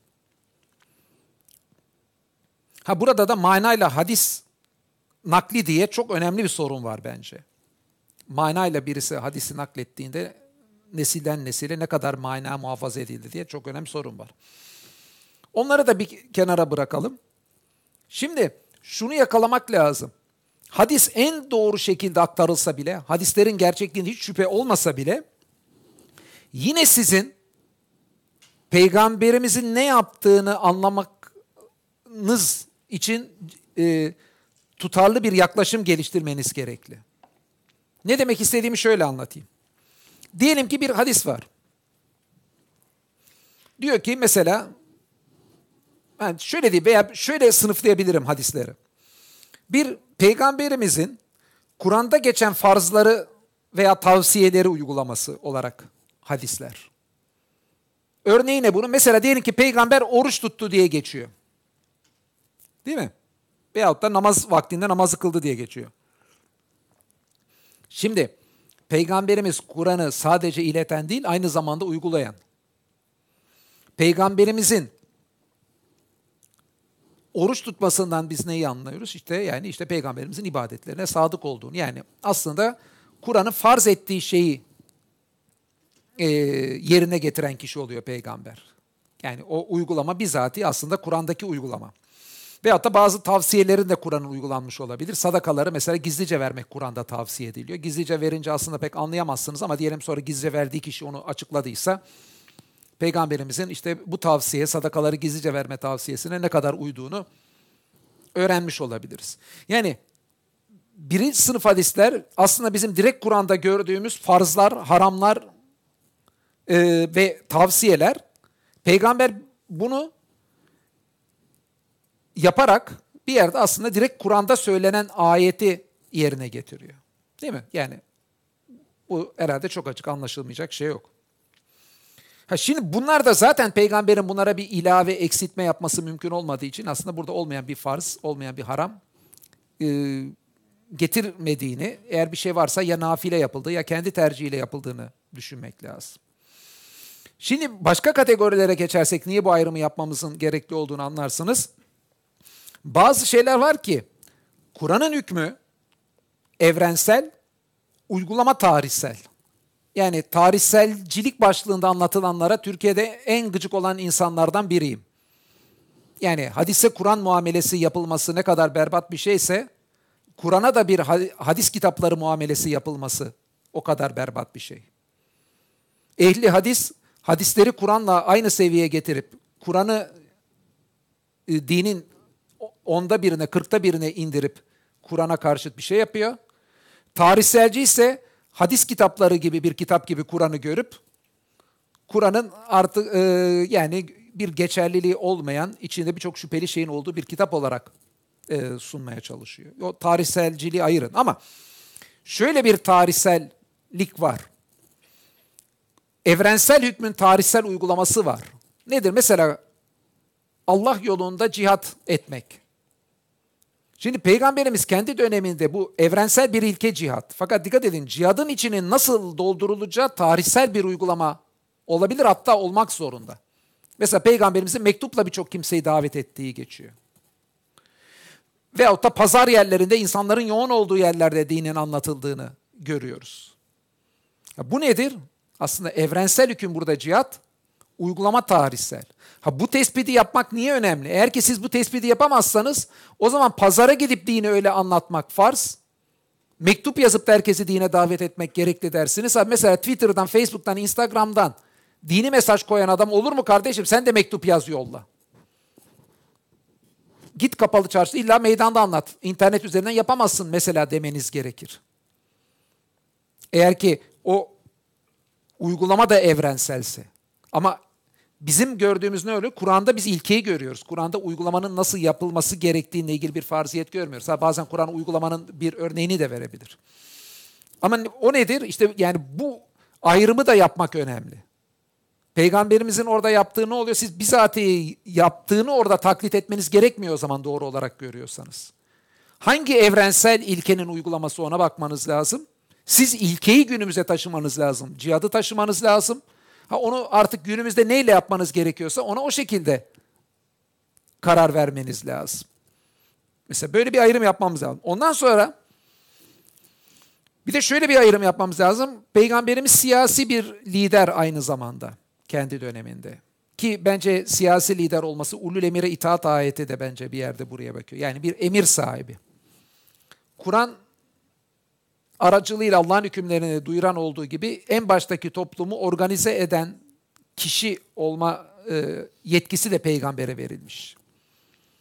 Orada ne ki peygamberin siyasi emirlerini de yerine getirmek gerekli. Nedir? Birisine diyor ki işte e, şu tepeyi tutun okçulara. Tepeyi bırakmayın. Veya falanca ordunun komutanı bu kişi olsun. Ha, fakat bu siyasi emirlerde nedir? Onlar da tabii ki döneme yönelik emirlerdir. Burada bir siyer bilgisi olarak hadislerden bir şey öğreniriz. Ama bu hadisin içeriği bizim için ancak bir siyer bilgisidir veya Peygamberimizin Kur'an'daki yine cihatla ilgili prensibi nasıl yerine getirdiğini görmemiz için bir şeydir. Bizatihi yani gidip de günümüzde bir yerde dağda okçuların orada durması şeklinde bir şey gerekli değildir. Yani öyle bir sünnet çıkartıp ona bir ibadet gibi görmeye de gerek yoktur. Ondan sonra burası mesela çok önemli işte çok sorunların çıktığı şeylerden birisi. Peygamberimiz dini uygularken Allah'ın kendisine yap dediklerini yapıp yapma dediklerini yapmıyorken Kur'an'daki bilinçli suskunluklara kendi kültürü neyse devam ettirerek e, dolduruyordu. Nedir mesela Kur'an'ın bilinçli sus? Mesela Kur'an'da sakal bırakıp bırakmamak diye bir şey yok. Kur'an cübbe giyilecek mi giyilmeyecek mi, entari mi olsun olmasın mı şeklinde bir tartışmaya girmiyor. Ne yapıyor? Peygamberimizin döneminde aşağı yukarı herkes ne giyiyorsa peygamberimiz de onu giyiyor. Bunun aksini zaten iddia etmeye kalkmak peygamberimizin fonksiyonlarından bir tanesinin modacı olmak olduğunu söylemek olur. Yani peygamberimiz o zaman cihat etmek gibi bir de modacı olarak gönderildi. Fakat bugün işte sarık, cübbe, sakaldan din anlayanlar bir yerde buna benzer bir şey iddia etmiş oluyorlar. Ha, bu yüzden ki diyorum ki yani aslında olay sırf hadiste değil. Doğru bile olsa bunu nasıl okuyacağınız önemli. Tamam. Yani genelde hadisler dört tane kısımdan geliyor. Veyahut da peygamberimizin işte sünnet, hadis o kelimeler biliniyor diye ayrımlarına girmeye çalışmadım. Sonuçta bir kısım işte peygamberimizin sözlü olarak söyledikleri. Bir tanesi peygamberimizin fiili olarak yaptıklarıyla ilgili. Bir kısmı peygamberimizin sükut ettiklerinden çıkartılan hükümler. Genelde bu üç kategori sayılır ama bazıları dördüncüyü de ilave eder. Bir tanesi de işte peygamberimizin dış görüntüsünü, şemalinin tarifi gibi e, hususlar. Şimdi siz bunları tarif ederken mesela dış görüntüyü, peygamberimizin dış görüntüsünü tarif ederken önemli olan bunda bir dini içerik olup olmadı. Yani hadis doğru da yani buradaki sorun hadis doğruluğu doğru olmaması değil. O hadis din diye mi yapıldı? Yani o dönemde hepimiz biliyoruz ki peygamberimizi öldürmeye kalkanları da hepsi sarıklı, cübbeli, sakaldı. Kızıyorlar bazen söylüyoruz. Ya bugünküler bu sarıklı cübbeli olup da bunları dinselleştirenler o dönemdeki o sarıklı cübbeleri görseler de Ebu Cehil, Ebu Leheb'i maşallah bu ne kadar önemli bir veli kul diye ellerine kapanırlardı büyük ihtimal diyoruz. Kızıyorlar ama gerçek bu. Yani çünkü birçok kimse günümüzde dindarlığın en önemli alametlerinden olarak hala işte sakalı cübbeyi görüyor. İşte Kur'an'da atıf yapılmayan, anlatılan peygamberin dış görüntüsüyle ilgili şeyleri görüyor. Burada da sorun aslında hadisle aktarım değil, hadisin değerlendirilmesi. Yani buraya da dikkat edin. Yani sorun her seferinde illaki hadisin uydurulması olmuyor. Aslında değerlendirme doğru olduktan sonra yani hadislerden kaynaklanan bir sorun yok ortada. Birçok hadisle ilgili. Ha bazı hadislerde tabii içerikten gelen sorun var ama bir kısmı içeriğinden değil, hadise sizin biçtiğiniz rol. Eğer ki siz sakal bıraktığını peygamberin söyleyen hadisten sakalı bırakmanın dini bir hüküm olduğunu çıkartıyorsanız, ha ilaveten tabii onları da destekleyecek şekilde uydurulmuş hadisler varsa onlar ayrı. Onları tabii ki bence Kur'an'a ilave ettiği için reddetmek gerekir. E, oradan e, sorun çıkıyor. Ha bir de başka bir kategori oluşturabiliriz. Yani ne, ne tip kategori dedi? Bir peygamberin Kur'an'ı uygulaması olarak yaptıkları, bir işte tarihsel e, yani Kur'an'ın evrensel prensiplerinin tarihsel uygulaması var. Bir siyasi e, olarak olayları peygamberimizin idare etmesinden kaynaklı şeyler var. Bir geleneğin peygamberimizin uygulaması var. Çünkü peygamberimize bir türlü yemek yiyecekti, bir türlü giyinecekti. Eğer ki dinde bir onunla ilgili hüküm yoksa o dönemin gelenek geleneği neyse devam etti. Bir de şahsi tercihler olabilir. Nedir? İşte peygamberimiz kendi karakteri icabı mesela diyelim eşiyle koşu yarışı yaptı. Veyahut da bazı hadislerde peygamberimizin keşkek yediği söylenir. Nedir? İşte bunlar ama bundan bir dini bir şey çıkarmak lazım. Ama peygamberimizin damak tadı belki annesi veyahut da süt annesi diyelim çok güzel keşkek yapıyordu küçükken. Ee, ondan dolayı keşkek sevdi falan filan bilemiyoruz. Psikolojik bir sebepten şundan bundan ama yani gidip de bugün illaki keşkek yapalım biz peygamberin sünneti diye ona bir ibadet umarak peygamberin şahsi tercihini de dinselleştirmenin bence bir e, gereği yok. Şimdik, şimdik, şimdik.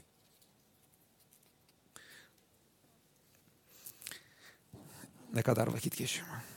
Hmm. Evet bayağı olmuş ya.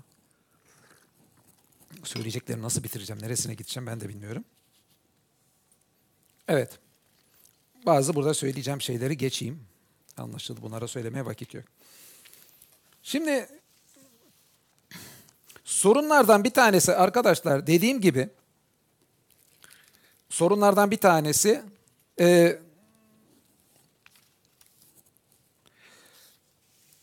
hadisçilerin hadis metodolojisi, metodolojisi deyip böyle hep topu taça attığını görüyorsun. Ama ne hikmetse kimse o metodolojinin ne süper bir şey olduğunu da öğrenemiyor. Hocam diyor metodoloji biliyor musunuz diyor. Bunlar metodoloji konuları falan. Aslında doğru tabii ki metodoloji çok önemli. Yani önemsizdir demek istemiyoruz da.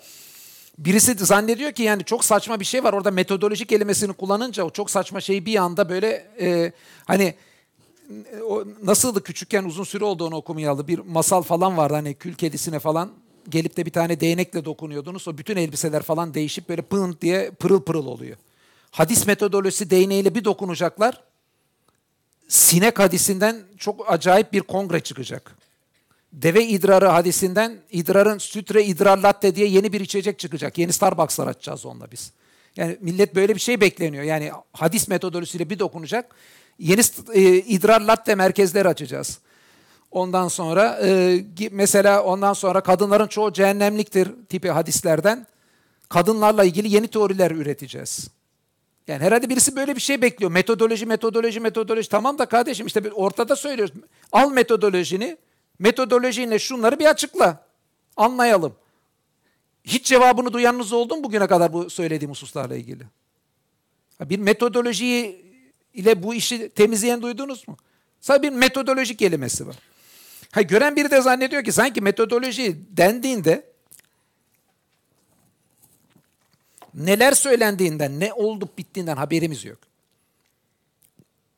Arkadaşlar sonuçta bu işin metodolojisi dediğimiz şey şu. Baştan tekrar edersek. Üçüncü yüzyılda yazılıyor.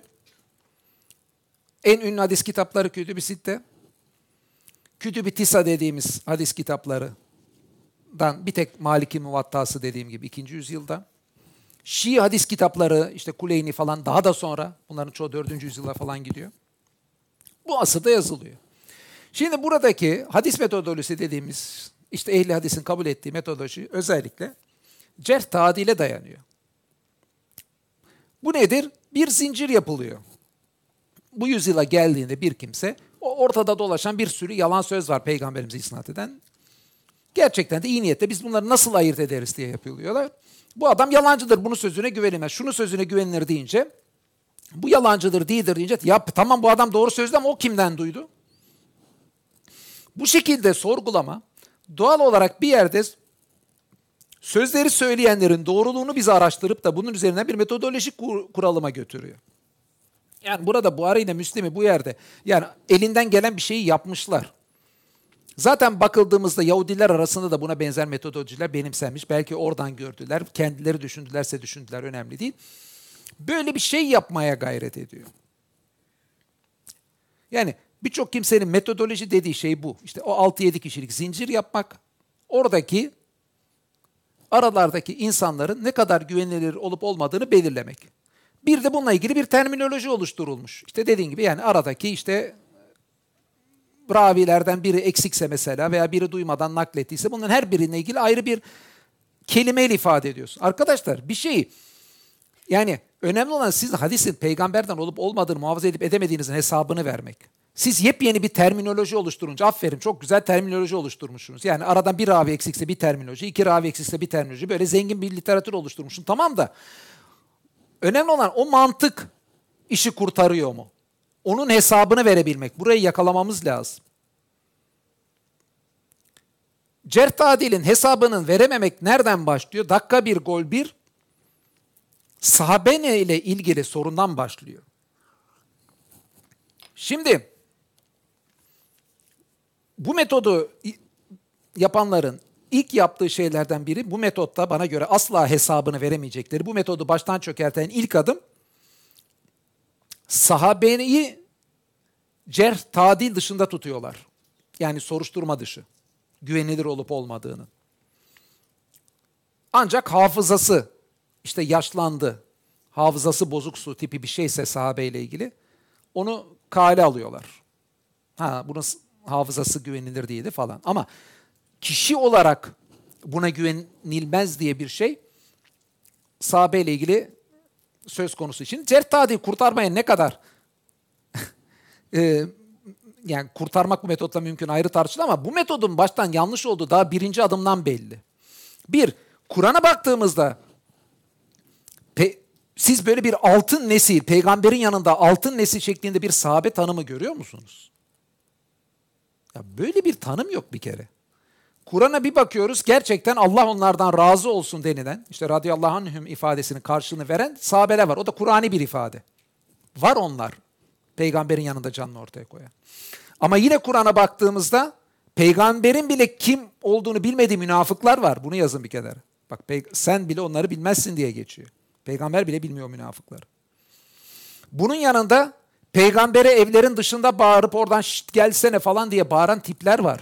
Köylü bedeviler. Yani sanki peygamber onların emir eri ona bağırıp çağırıyorlar. Kur'an onlara karşı uyarıyor.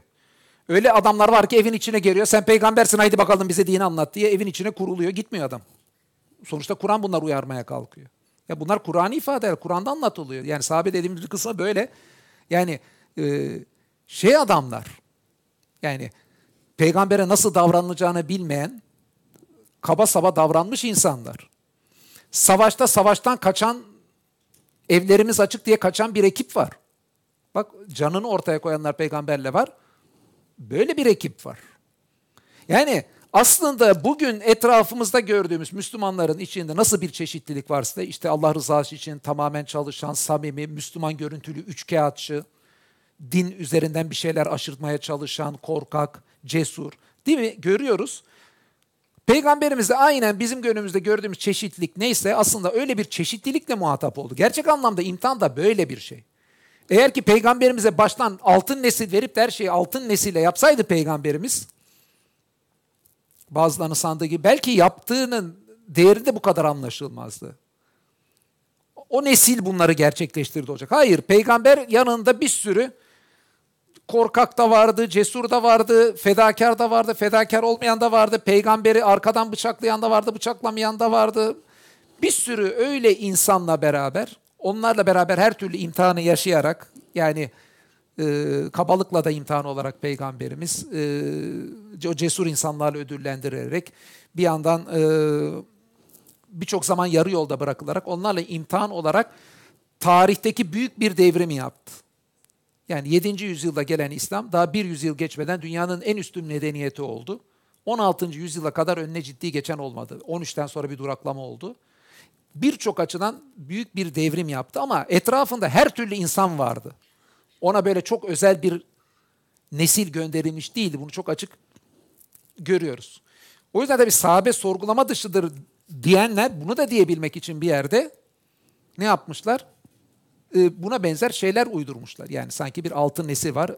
Onlar yıldızlar gibidir. Hangisine uyarsanız fela kavuşursunuz şeklinde. Hadis de bunu temellendirmek için uygulamışlar.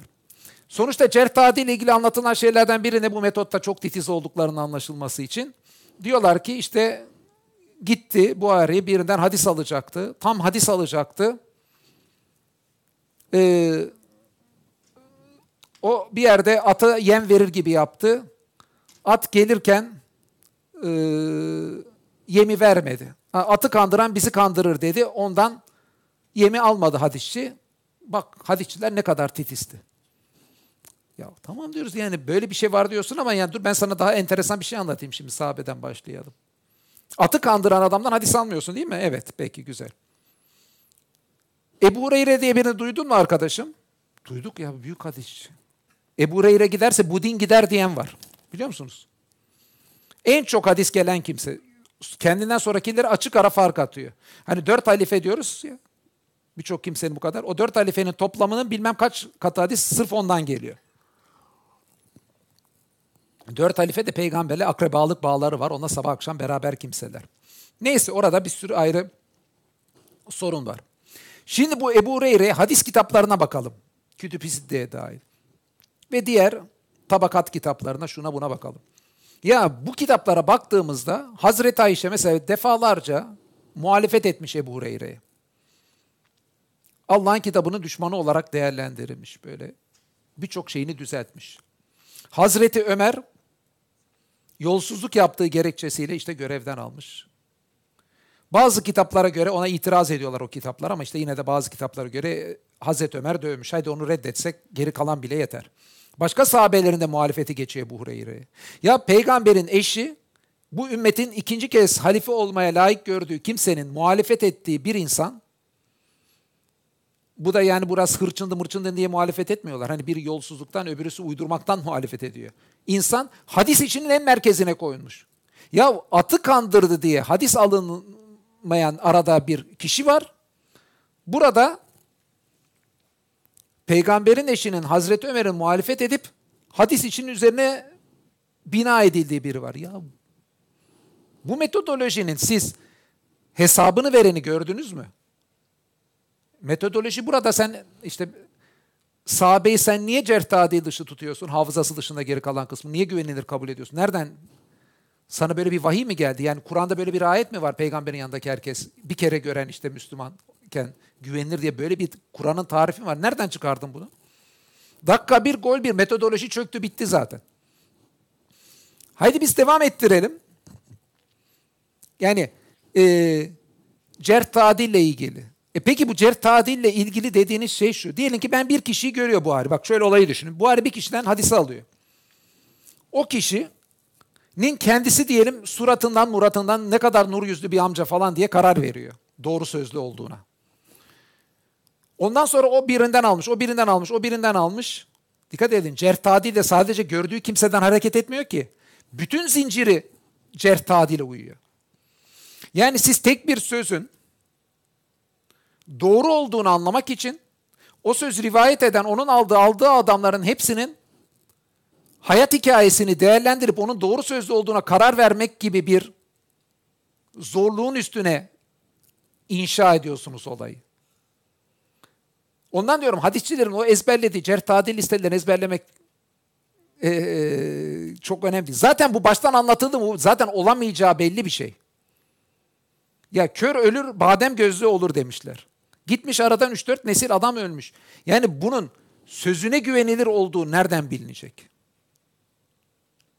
Yani nasıl güven? Bir de arada unutmayın bir sürü siyasi ayrılıklar var, mezhep ayrılıkları var.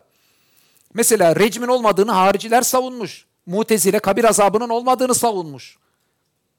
Yani aradaki bir belki de sevap gördü rejim hadisini uydurmaktan. Hariciye karşı fikir. Öbürü de Mutezile'ye karşı kabir azabını ben bu dine sokayım diye belki uydurdu ki nitekim bence zaten öyle uydurulmuş çoğu. Dine büyük hizmet ettiğini düşünüyordu belki. Günümüzde bazı ismini vermek istemediğim hocalar var televizyon ekranı. Ya televizyon ekranında yüz yalan ortaya çıkmış. Sorsanız ümmetin en güvenilir adam. Etrafındaki takipçilerin. Ya adam yaşıyor. Bak ölmüş adamla ilgili cerh tadil yapılacak. Ya yaşayan adamı çözemiyorsun. Adamın her lafı büyük yalan. Dinleyen adamlar diyor ki maşallah ne büyük hoca. Ya yaşayan adamın söylediği internetten videoyu gösteriyorsun. Yalan olduğuna adamı inandıramıyorsun. Adam ölmüş gitmiş sanki DNA testi yaptıracaksın kemiklerinden de cerh tadil yapacaksın. E bir de cerh tadille ilgili listeyi. Ya Müslim'in, haydi bu Müslim çok güvenilir Buhari. Ha, tamam benim ona bir diyeceğim yok. Müslim şu açıdan diyeceğim yok. Yani Müslim'le Buhari bu işi en iyi bilenler olsun. İyi de Buhari'nin güvenilmez dediği birçok kimseye Müslim güvenilir demiş. Müslüm'ün güvenilir dediği birçok kimseye Buhari güvenilmez dedik. Bu yani öyle bir önemli bir sorun ki. Bu ne demek biliyor musunuz? Buhari'nin birçok hadisi Müslüm'e göre yanlış. Yanlış şu demek sahih olduğu şüpheli. Onun Müslüm'ün birçok hadisi Buhari'ye göre sahihliği şüpheli. Onlar birbirinin yüzlerce hadisinde şüpheli bulabilirler. Ama biz bulursak onlar hadis düşmanı, siz Buhari hadis düşmanı diyeni duydunuz mu? Onun koyduğu ölçüye göre Müslüm'den yüzlerce hadisi reddetmeniz lazım. Müslüm'e göre de Buhari'den. E bir de hafızasındakilerin yüzde 99'unu bir kenara yazmamış, ümmeti buluşturmamış. Yani eğer biz hadis düşmanıysak yani biz bizim reddettiğimiz hadislerle onların reddettiklerini toplasak adet olarak onlar bizden çok daha fazla eder. Ama Tabii ki e, birçok kimsenin niyeti dediğim gibi üzüm yemek değil, bağcıyı dövmek. Şimdi gelelim bizim çok metodoloji bilen arkadaşlara. Çok metodoloji biliyoruz zannediyorlar ya. Zaten bu demin anlattığım işten metodoloji bitti yani. O, e, yani metodolojiyle ilgili savunacak bir şey yok bence. Mantığını anlattığında iş gitti ama Bir de modern psikolojide yapılan belli deneyleri anlatayım. Şimdi hadislerin nasıl aktarıldığını biliyoruz işte değil mi? Hafızadan hafızaya aktarılıyor. Şimdi modern psikolojide yapılan bazı deneyler var. Bu şekildeki uygulamaların ne kadar geçerli ve güvenilir olup olmadığına karar vermemize e, sebep olabilir. Ha, gerçekten bir metodoloji üstadı varsa bu psikolojideki deneylerle yüzleşir de onun cevabını verir. Ama biz daha bu daha en basit sahabenin tartışılmazlığı konusuna bile cevap veremeyenler ona cevap verebilmesini hiç beklemiyorum. Mesela bir tane yapılan, bunlar bir de dediğim gibi Harvard Üniversitesi, Yale gibi böyle dünyanın çok önemli e, üniversitelerinde yapılan deneyler. Hani böyle dediğin e, yani bütçeleri falan olan deneyler. Hadislerle ilgili değil deneyler bu arada. Sözlerin kulaktan kulağa aktarımını da oluşan hataları tespit etmekle ilgili. Ama otomatikman tabii bunu hadislere de uygulayabilirsiniz. Mesela şuna benzer bir deney var. Ee, bir çalışmada 18 dakikalık iki çocuğun macerası seyrettiriliyor. Değil mi? 18 dakika iki çocuğun macerası seyrettiriliyor. Şimdi seyredenlere olaylar soruluyor. Fakat şöyle bir şeyi test etmek istiyorlar. Israrla orada olmayan bir şeylere cevap isteniyor. O mesela onun e, parasını mesela cebinden niye aldı? Diyelim orada paralı bir şey var ama cebinden alma diye bir şey yok. Olmayan şeyler ısrarla cevap isteniyor. Başlangıçta tabii baktığımızda yani olmayan şey yok denir. Değil mi? Fakat şu görülüyor. Siz yani olmayan şeylere cevap istemek için bastırdığınızda 8 hafta sonra onu seyrettikten 8 hafta sonra soruları sorduğunuzda 8 hafta sonra %50'si önceden hatırlamadığını söylediğini hatırlıyor. Yani başlangıçta birçoğu diyelim cebinden para alma diye bir şey hatırlamıyorum öyle bir şey var mıydı falan diyor. Ama 8 hafta diye sorduğunda sizi yönlendirmeniz devam ettiğinde 8 hafta sonra birçok kimse seyretmediği filmde nasıl cebinden aldığı ile ilgili hikayeler anlatmaya başlıyor. Siz ısrar ederseniz onda. Tabi bu çalışmanın gösterdiği şey ne? Aslında kültür size bir şey için bastırdığında çok önemli yüzdesi toplumun kültürün isteklerine göre bir şey çıkartıyor. O kültürün bir baskısı var. Şimdi bunu hadislerle birleştirin. Hadislerin olduğu dönemde mezhepler birçok şeye karar vermişti. Unutmayın mezhepler 2. yüzyılda kuruldu çoğunluğu. 3. yüzyılın başlarında işte vefat eden ee, Hanbel var. 3. yüzyıla doğru. E, hadis kitapları temelde 3. yüzyılda yazıldı kütüb-i Şimdi burada zaten birçok şey mezhebe uygun olsun istiyor. Kültürel baskı var. Bu konuda acaba peygamber ne yapmıştı şeydi diye. Ha, bu şekilde düşünürsek birçok kimse dikkat edin hiç art niyeti olmadan kültürel baskı olduğunda olmayan olayları olmuş gibi hayal edip anlatma eğilimi var. Ve bu insanların çok önemli bir yüzdesinde gözüken bir özellik dikkat edin. Ve uydurmacılıktan bahsetmiyorum burada art niyette. Birçok insanın e, karakteri sonucu böyle bir sonuç ortaya çıkıyor. Başka tip yapılan bir deneyden bahsedeyim. Ulrich Neisser ve Nicole Harsch e, hatırlıyor musunuz? Uzay mekiği Challenger infilak etti 1986'da. Hatırlıyor musunuz? Nerede olduğunuzu hatırlıyor musunuz o infilak ettiğinde? Pek kimse hatırlamaz herhalde. 11 Eylül saldırısı olduğunda nerede olduğunuzu hatırlıyor musunuz haber aldığınızda? Tahminim 11 Eylül çoğunumuz hatırlayabilir veya en azından bir kısmımız ama yakında olsa hatırlardınız. Şimdi öyle bir şey ha bir de o arada şeyi de hiç unutmuyorum. 86'ında olduğunda şey diyenler vardı. Onları gördünüz mü hiç? Bizim şey. Ne oldu? Şeyh ne yapmış diyorum? Bizim şeyh diyor işte. Ne? Challenger. İşte bizim şeyh diyor onu diyor. Hani indirdi.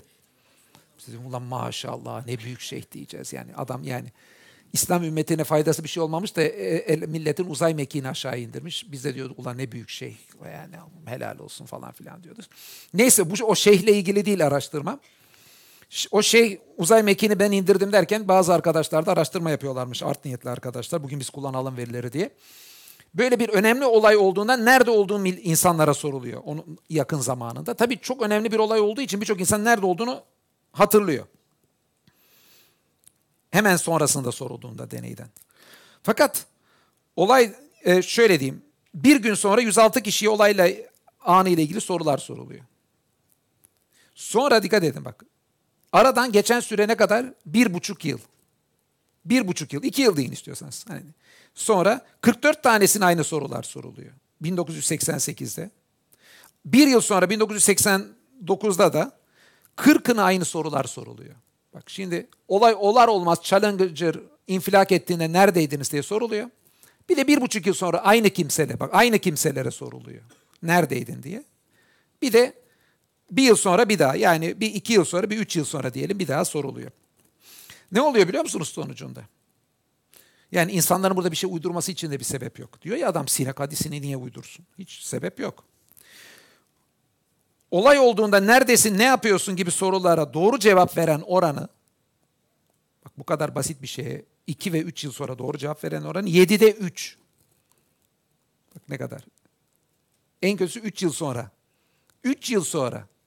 Böyle birkaç yüzyıldan bahsetmiyoruz. Olay, olay olur olmaz söylediği bir şey var. 3 yıl sonra sorunda. Doğru cevap oranı 7'de 3. Yüzde 43. Kendilerine ne kadar güveniyorsun hafızana diye sorduğunda cevap yüzde 82'si güveniyor. Yüzde 82 tabii ki doğru yaptım diyor. Ama doğru cevap oranı yüzde 43. Eminlik ve doğruluk arası bağ yok. Bu tip olaylarda hafızayla ilgili. Özellikle böyle insanın kendi serbest olarak e, bir şeyler söyleyebileceği bir husus olabilirse. Arkadaş bu şu ara, hadis metodolojisi bilen bir arkadaşınız varsa bunlara bir cevap verebilmesini sorun bakalım ne cevap verebilecek. Şimdi biz neden bahsediyoruz? Cerh tadildeki hiç bana anlatma diyoruz. Sen bu kadar ezberledin, boş yer ezberledin o kimin cerh tadil ilgili tartışmaları. Abdullah Bil bilmem ne ne kadar güvenilirdi falan. Kemiklerini buldun, diyelim test uyguladın, doğru sözlü buldun. Kabul ediyorum hepsi. Sen hepsi doğru sözlü. Buhari ile Müslim arasında da görmüyorum. Cerh tadil listeleri farklı. Öyle bir şey de olmadı. Onu da dış güçler uydurdu. Ama var kitaplarda dış güçleri nasıl çıkartacağını da sen düşün. Tamamen bunun uygulandığını düşünelim. Gerçek anlamda yani hepsi doğru sözlü, düzgün, yalan söylemeleri için hiçbir sebep olmayan. Bir ekip 200 yılda kulaktan kulağa geçirse doğru olma olasılığı sizce nedir bu veriye göre? Sırf zaten bu kültürel şekillendirme demin söylediğim veriler bile kulaktan kulağa gelen bu bilginin doğru olamayacağını göstermeye yeter. Ha, usul varsa işte buna cevap verdiğinde sen usul yapmış olursun. Yoksa öyle gidip de kavramları ezberlediğin zaman yok işte Hasan şuydu işte şu garipti şu bilmem neydi diye terminolojiyi mukatıydı falan hadiste bunları ezberlemekte bir şey yok. Bunlara cevap vermekte marifet. Onları dediğin gibi bir iki günde de ezberlenir. Evet. Başka bir tane daha okuyalım. Harvard Üniversitesi'nden Milman Perry, Albert Lord. Sözlü kültür kelimesi kelimesini muhafaza etme endişesi taşımıyor. Bu araştırmanın gösterdiği. Yani sözlü kültür aktarıldığında, dikkat hadisler yani sözlü kültürle aktarılıyor söylenene göre. Aktarılan beklenti ve şahsın o anki durumuna göre sürekli değişiyor. Şahsın durumuna göre değişiyor. Bunu tespit etmek için Yugoslavya'da sözlü kültürün çok yaygın olduğu, kulaktan kulağa şiir aktarılan bir yer buluyorlar. Bizim oralara gidiyorlar. Bizim orası Bosna gerçi de. Bu Yugoslavya topraklarında Sırpların olduğunu ama yani bizim oralara buradan bakınca hepsi e, bizim oralar gibi gözüküyor. Avdo tam da Sırp ismi. Avdo diye biri var burada şiir okuyan. Onu buluyorlar. Sözlü kültür. Kulaktan kulağa nesillerle aktarılıyor. Şiir okutuyorlar ona. Şiir 12.323 satır olarak aktarıyor şiir ezberinden. Sonra birkaç yıl sonra geliyorlar. Aynısını Avdo'ya okutturuyorlar şiiri. 8488 satır olarak okuyor. Başka bir sefer kat kat uzunluğunu geliyor okuyor. Sorduğunda da yani bir değişiklik yapmayıp aynısını okuduğunu söylüyor Avdo. Sözlü kültür aktarırken. Mesela bu da bence yani e, sözlü kültürün e, böyle kulaktan kulağa aktarılması ile ilgili ciddi bir sorunu e, gösteriyor. Antropolojist Jean Vansina, Ruanda Brundi'de 1955-60'ta çalışıyor. Bu da nakil zincirleri var böyle. Önce olayı bir gören var, sonra duyan var, sonra bir kaydeden var. Bu böyle nakil zincirlerine bakıyor. Burada da tespit ettiği şeylerden birisi şu ilk görenin bilinçli ve bilinçsiz olarak bozuk bilgisiyle başlıyor kayıplar. Aktarımlarda her kişinin kişiliğiyle mühürleniyor. Yani her bir aktarımda o bir kulaktan kulağa oyunları var internette görürsünüz. Yani o bir yerdeki minik bir yanlış ondan sonraya düzeltilemeyecek şekilde devam ediyor. Her bir şefirde de eklenip sonunda çok acayip şeyler ortaya çıkıyor. Bu antropolojistler de bunu kulaktan kulağa oyunu olarak değil de veri olarak işte e, sahada çalışıyorlar. Yine bu sonuç çıkıyor. Son bir tane daha okuyayım. Cambridge Üniversitesi'ne Frederick Bartlett'in yaptığı bir şey var. Kızılderili hikayelerini batıya anlattığımında e, bu hikayeleri batıya anlatanlar görüyor ki kendi kültürel normlarını giydirip aktarıyorlar. Nesiller arttıkça etki artıyor. Yani kendi kültürel normlarını her seferinde koyup sözlü kültürü bir sonrakine öyle aktarıyorlar. Ha, bunu neye uyarlayayım? Mesela kadınlarla ilgili hadisleri uyarlayabilirsiniz. Kendi oluştuğu kültürde işte kadın yapıyorsa kadını eve kilitle. Üstüne koyabilirsin. İşte kocasının dediğini yapmayan kadına melekler sabaha kadar lanet eder. Ekle ekle yani. Bir yerde kadınla ilgili imajı bir sonrakine aktarırken kendi içinde bulunduğun kültür, görmek istediği şeyi pekala bu dediğime göre içine eklenip de aktarılmış olabilir. Veyahut da adam sakal bırakıyorsa peygamber sakal bıraktı şeklindeki bir şeyi. Bir de tabii hadis metodolojisinin en büyük sorunlarından biri dediğim gibi pek ona giremedik ama hadisin manayla naklinin mümkün olduğu söylenmiş. Yani hadis ne anlatıyorsa aktarması. Yani peygamber diyorsa ki gidip şu sağ taraftaki pencereyi aç. Peygamber gidip de pencerenin açılmasını söyledi. Dese mesela işte manayla aktarımı. Ee, birçok kimseye göre yeterli.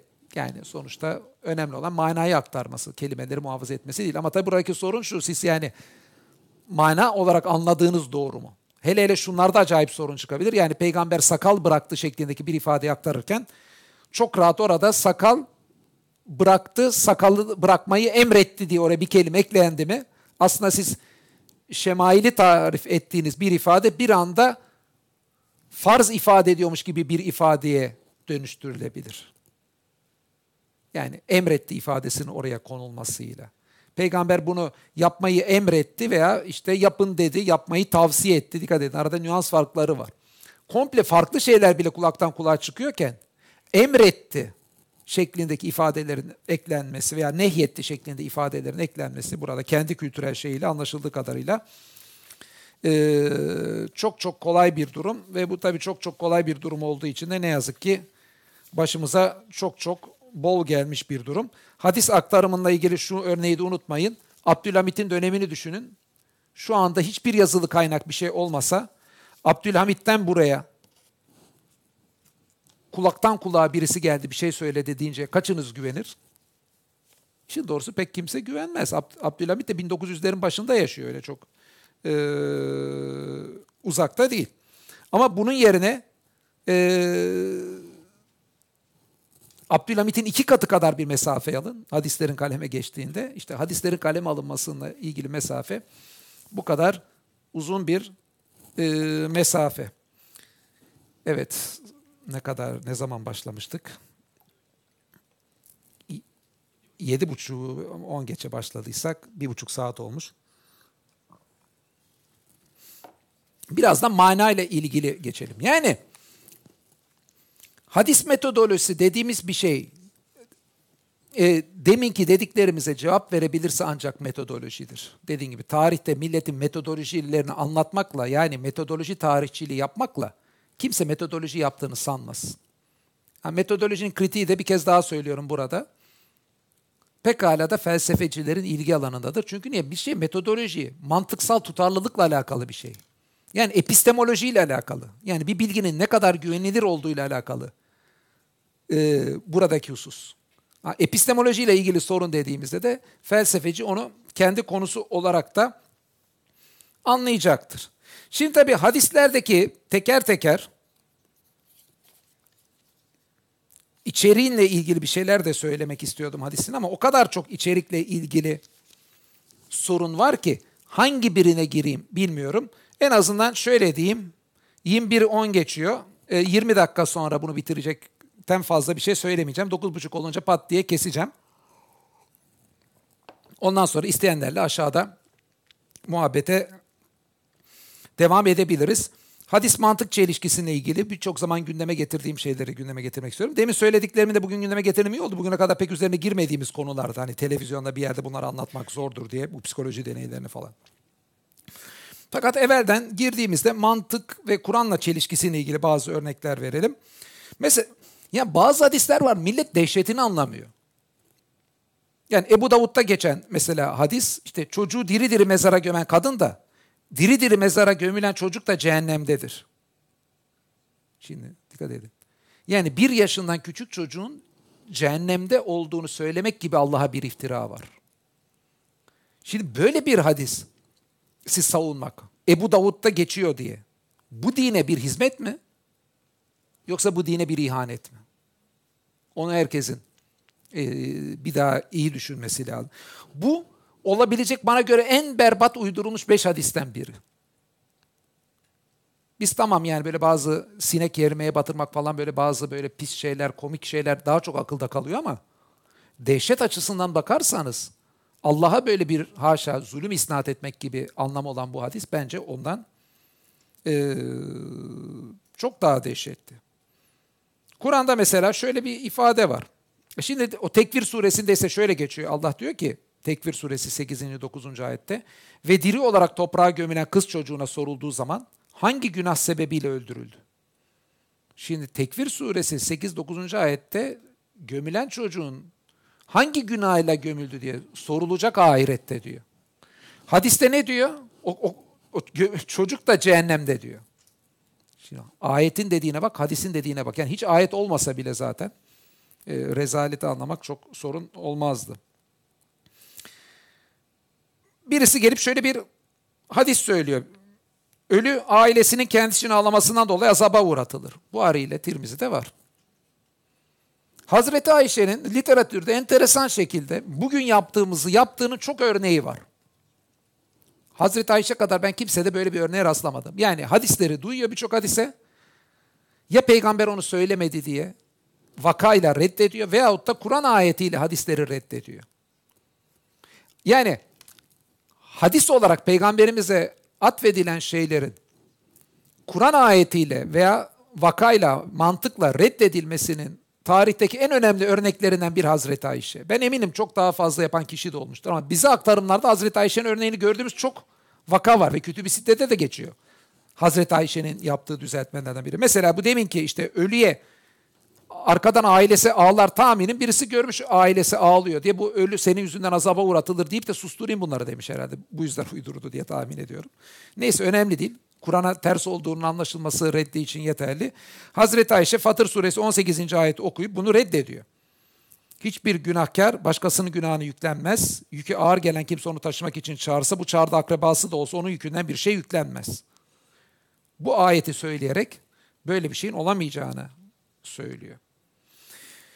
Şimdi hadislerde yine öyle şeyler var ki işin ilginci. Tabi hadis deyince hep aklınıza şu olsun. Hadis deyince peygamberin söylediği söz değil. Peygambere e, rivayet kelimesini de bazı hocalar kullanıyor ayırt etmek için. Ben onu özellikle yapmıyorum. Rivayet demiyorum. Çünkü millet bunlara hadis diyor. Rivayet deyince biz sanki başka bir literatür var gibi. Ya hadis, hadis söz demek zaten. Hadis e, peygamberin sözü demek değil ki yani kelime anlamı zaten o değil. Ama o anlamda kullanılıyor. Ama bizim burada dediğimiz şey nedir? Hadis olduğu söylenen. Yani peygambere atfedilen fakat peygamberle alakası olmayan e, söz anlamında kullanıyorum. Yani uydurma olduğu gösterilmiş hadislerden bahsederken. Allah Hazreti Hanbel'de geçiyor bu müstet. Allah Hazreti Muhammed ile el sıkıştı. Elini iki omuzun arasına koydu. Öyle ki parmaklarının soğukluğunu iki göğsüm arasında hissettim. Müsnette geçiyor. Buna benzer biliyorsunuz tabi İslam'ın ilk yüzyıllarında Allah'ı şekillendiren böyle ilkel görüşte bir takım insanlar da çıktı. Bunlar çok büyük bir e, kitleyi oluşturmadılar ama en başından böyle Allah'ı şekillendiren kimseler çıktı ve İslam düşünürleri, kelamcıları, fıkıhçıları hepsi bunları reddetti zaten kabul etmedi. Ama tahminim onların uydurduğu hadisler kaldı. Şimdi bir kısım insanlar diyor ki kardeşim Kur'an'da Allah'ın eli ifadesi geçiyor. Ya şimdi çok basit bir şey var. Kur'an'da Allah'ın eli ifadesine baktığımızda birisi Allah'ın etten kemikten eli mi var dese ona çok basit bir şekilde şunu deriz. Kardeşim Kur'an ayetlerini gel açıp bakalım el kelimesine. El kelimesinin Kur'an'da güç, kudret anlamında kullanılması etten kemikten el anlamından fazla. Çok daha fazla. Ee, işte Davut eller verdiğimiz kulumuz. Yani Davut eller verdiğimiz kulumuz deyince bütün kullar Allah'a el verdi. Orada ona güç verdiğimiz diye herkes anlıyor. Yani gibi buna benzer çok ayet var. Ee, yani Allah'ın eli ifadesinin Allah'ın gücü kudreti diye anlamakta kimse sorun görmüyor. Yani bu günümüz Türkçesinde birinizde kalbim senle dediğimizde hiçbirimiz buradan kalbi çıkıp da onunla olacağını kastetmiyoruz. Herkes ne konuştuğunu anlıyor. Aynen Arapçada da böyle deyimler var. Kur'an'da da olması gayet normal. Ama şunu yakalamak lazım. Ee, mesela abdestli dirseklere kadar suyla yıkayın dendiğimde ha kimse burada gücünü dirseklere kadar yıkaması anlamıyor. Siz ele dirsek verip de oraya kadar yıkama dediğinizde artık bu ifadenin kendisi güç kudret anlamı verilecek bir anlam içermiyor. Aynı şekilde deminki mesela Hanbel'deki hadisi dediğimde Allah 52 omuzun arasına koyduk olsa ifade Allah gücüyle haydi destekledi diyeceksin ama parmaklarının soğukluğunu göğsün arasında hissetti şeklinde bir ifade parmaklara bir de soğukluk verince ha bu nedir? İlk dönemdeki işte müşebbiye gibi yani böyle Allah'ı şekillendiren tiptekilerin uydurup da Hanbel'in de ayıklayamadığı hadislerden biri olduğunu anlamak e, zor değil. Yani buna benzer de birçok hadis var. Yani Allah baldırını açar ahirette. Cennet onunla aydınlanır. Hmm, e, kimliğini kanıtlamak için bacağını açıp baldırını gösterir şeklinde mesela. işte Buhari'de falan geçen hadis var. Adam diyor ki ahirette geçiyor baldır açı. Ya baldır açılması Kur'an'da geçiyor işe koyulmak anlamında ama Allah'ın baldır açıldı diye geçmiyor. Sen burada açı açı Allah'ın baldırını açıyorsun. Onunla da kimliğini göstermek için baldırını açtırıyorsun. Burada da ciddi bir yani Allah'la ilgili ifadelerde de hadislerde kimisinde sorun çıkıyor. Mesela e, mesela zamana sövmeyin Allah zamandır. Buhari, Müslim, Ebu Davud, Muvatta çok yerde geçiyor. Kur'an'da dikkat edin Dehriyun sonra yani e, Dehriyun diye bir grup var demiyor Kur'an ama e, Casiye suresi 24. ayette şöyle deniyor. Dediler ki hayat ancak bu dünyada yaşadığımızdır. Ölürüz ve yaşarız. Bizi ancak zaman helak eder. Şimdi zaman ancak bizi yok eder diyorlar. Yani zamanı adeta böyle bir tanrısallaştırıyor. Bir materyalizmin bir türü gibi bir şey. Zaten bizim kelam kitaplarında da Dehriyun geçer. Bu hususta onların hiçbir bilgisi yoktur. Onlar sadece zannına göre hüküm veriyorlar. Şimdi bu zamanı adeta o dönemde böyle tanrılaştıran görüşler var. Tahminim onlardan birisi herhalde bu hadisi uydurdu. Yani zaman tanrıdır veya tanrı zamanı hakimdir demek istediği birisi de kelime mi kaydır nedir bilemiyorum ama sonuçta böyle bir ifade var. Bu da bana göre yanlış anlaşılması mümkün. Bana göre yine böyle en berbat 10 hadis literatürüne alınabilecek hadislerden birisi benim listemde. Birisi bu e, Allah'a küçük çocukları cehennem atması hadis. Benim yine ilk konumda olanlardan birisi Levlaki hadis. Şimdi Levlaki hadisi sen olmasaydın e, alemleri yaratmazdım şeklinde bir hadis peygamberimize deniyor. Şimdi buradaki enteresan şeylerden birisi Kütüb-i Sitte'deki hadisçiler de bu hadisten haberdar hepsi reddediyor. Hepsi değilse de reddediyorlar. Kütüb-i Sitte'de böyle bir hadis yok. Ee, ünlü hadisçilerden bunu reddetmeyen pek kimse yok. Yani hani Kur'an'la zıt hadis, hadisçilerle de hadisler de reddediyor. Bizim Türk Müslümanı tırnak içinde bu hadise bayılıyor. Böyle gözyaşlarıyla hadisi dinliyor. Ne kadar mübarek bir hadis diye. Sen olmasaydın alemler yaratılmayacaktı falan diyor. Ya Allah Allah yavrum sen ne dediğini biliyor musun? Hiç Kur'an okudun mu falan demek lazım. Bir sallamak lazım adamı. Ne diyorsun? Bu aynı ifadeler işte İncil'lerde Hazreti İsa için geçen ifadeler. Senden dolayı işte alemler oluştu şeklinde. Ee, bir bakıyorsunuz aynı İncil'deki ifadenin aynısını almışlar. Peygamberimiz için dinimizin içine monte etmişler. Bugün de Diyanet Miyanet kalkıp da bunları diyene ya böyle saçma bir hadis olmaz diyemiyor. Ya hani kütübisinde de geçen hadislere karşı çıkamıyorsun. Ya bunu hadisçilerin de karşı çıktığı hadis bu. Hiç olmazsa bunun ortaya çık da bu uydurmadır sakın bunu şey yapmayın diye bir kere söyle. Hiç Diyanet'ten böyle bir hutbe duydunuz mu? Ey Diyanet, bak kameradan duyuyorsun beni. Ya sen niye kardeşim bu levlaki hadisi uydurmadır diye bir hutbe yapmıyorsun? Bu hadisin uydurma olduğunu hadisçiler söylüyor. Ya illa hadisçiden bir şeyden onay almadan hem Kur'an'ın onayı var hem hadisçilerin onayı var. Ya bari şu hadisi yoktur de. Neyse biz kendi işimizi yapalım. Diyanette düşünsün. Buradan ey Diyanet dedik yani artık onlar ne yapacaklarını e, kendileri bilirler. E, şöyle bir şey düşün. Burada bir peygamberimiz var bir yerde. Diğer tarafta diğer bütün peygamberler var. Cebrail var. Bütün melekler var. Bütün galaksiler var. Bir sürü canlı türü var. Hayvanlar var, cinler var. Bütün bilebildiğimiz canlı türleri var. Bütün bu canlı türlerin hepsi peygamberimiz olmazsa yaratılmayacakmış. Bu nasıl bir ifadedir? Bu nedir? Bir kısım bak dikkat edin kendini ehli sünnetin içinde nitelendiren kimseler bunları bunu diyene müşrik demişler. Hani ben demek istemiyorum. Daha da ağır e, konuşmuşlar yani. Bu levlaki hadisini rivayet edenler için. Ama Kur'an'ın tevhid inancıyla, Kur'an'ın peygamber akidesiyle alakası olmadığı belli. Ve işte ülkemizde en sevilen hadislerden e, bir tanesi ne yazık ki bu hadis. Diğer taraftan mesela yine bakıyorsunuz hadislere. Buhari'de, Hanbel'de geçen.